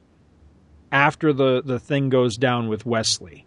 Yeah. You know, the whole just just the feel you get and and the actors' portrayals and everything. It goes Yeah, it's all a splash of cold water in the face. Yeah. Basically, it's just like you're down there going, all right, I kind of like this. world Oh, hey, I really like this world. Hey, you know what? This is the kind of world that I might jump ship for. And, oh, oh, okay, that's right. But I mean, you know, there, there's that one scene after one of the commercial breaks where the whole deal has just happened, and now you know the the visitors from the sky are suddenly, you know, they're they're not so cool anymore, yeah. and everybody, I mean, Nobody's asking them to go play with them. yeah, I mean, they're all giving them you know, the the sidelong glances and stuff, but also there's that scene where uh, where Riker, he's like looking out the window. I, I always got the impression he was checking the time, like he was seeing where the sun was, and he turns and he walks back to the main group, and he just gives everybody a dirty look, you know, the the Edo, and he just, you know, so it's it's this great standoff you know impression that everybody's on uh, really Yeah. high Tense. emotions and tense and yeah i love it you know it it went from so loose and free in the beginning of the episode to just really really tense it's it's very well acted in in that aspect i thought you, you can feel you know you can you can really feel the the emotion in the air of those scenes how charged it is i really like that i thought that was just super you know super well done and it got to preach a little. It's very rod. It's another very Roddenberry, another very Roddenberry feeling episode that ends with God in some way, shape, or form. But it's very Rod- Roddenberry loved that like advanced society being a free love, you know, just generally pure society like that. You know, that was very much in Roddenberry's existence because I think Roddenberry really enjoyed getting laid. Well, you were the one that pointed out just before we started recording that once again there's uh we have parallels in our two episodes again Yeah. completely unplanned which which was the whole god element of both of the stories I, thought that was pretty wild we keep having these parallels creep up I know. it's, it's been Eventually, I'm going to have to really stretch credibility to tie the two together, but I'm going to try and do it all the time if I can. but so far, uh, yeah, I haven't had to work very hard to to see the parallels usually that that happen. I didn't write them down, but I noticed Data using some contractions in this episode too. I got a kick out of that. But that's uh, oh yes, yeah, that's all I've got on this one. But you know, I like I say, I really, I really did dig it. I thought it was. Uh, I think it's a really solid episode. Just too bad that uh, that Picard didn't give Wesley up in the end. That would have been my absolute favorite Star Trek episode ever. I think. it would have been it would have been a milestone, that's for sure. Yep. So, should I uh, kick on the old um old Star Trek computer so we can figure out what we know what episode of Next Generation and which comic we're going to read because they're next in line, but we have no idea what original series Star Trek is going to be for next month. Yeah, just to uh, just to clue everybody in, the next one for next gen is called The Last Battle. Will be the one that we're covering. And uh, and of course, as always, you can see um, the the episode we've been we were talking about in the in the first segment, bread and circuses. Um, there'll be a link on our Libsyn site that'll take you to YouTube to the CBS page where you can watch it. Watch it. And um, so I'm seeing what random number it's going to generate. And it says number 31. 31 is. Got to be ah, in the second season, I would imagine. Yes, yes, yes. Who mourns for Adonis? I love this episode. Which one is this one? The Is one this- with Apollo. Oh, this is out with, his big old green hand and snatches the Enterprise. And with Alexander. Nope. No, that's you are just itching either? to get to that one, aren't you? No, that Yes, I love it. That one's hilarious. Step. I hate that episode. That, that one's Plato's.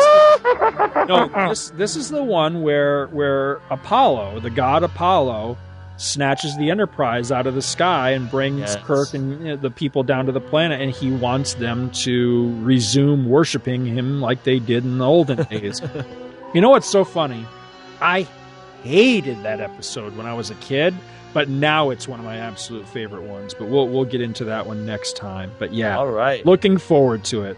And just another reminder: answer those questions, damn it, and win yourself some some Star Trek books and the pot sweetened. Don't make us that, and that's it. We're never sweetening the pot again. So you better jump on this one. Don't make me come over there. Yeah, exactly. Don't make me pull this podcast over and kick somebody's ass.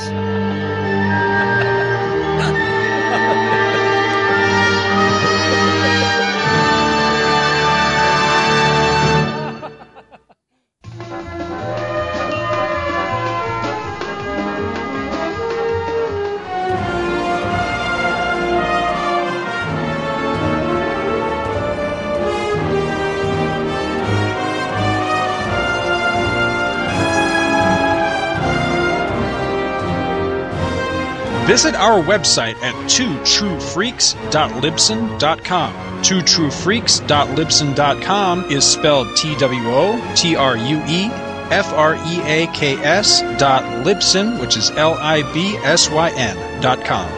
You can email Two True Freaks directly at twotruefreaks at gmail.com. You can find me, Scott Gardner, both on Twitter and Facebook. My name is spelled S C O T T G A R D N E R. Two True Freaks is a very proud member of the League of Comic Book Podcasts. For more information, visit comicbooknoise.com slash league. We are also members of the Comics Podcast Network. You can check it out at www.comicspodcast.com, where you can hear our new episodes when we put them up. Thanks for listening. Join us every Monday for new episodes of Two True Freaks.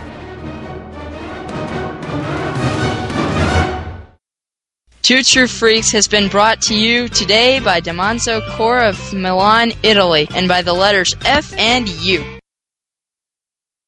All right, so we'll warp into the future for the next generation. No, we got the comic book next. Oh shit! All right, you can cut that part out, man. All right, yeah, I'll take it again.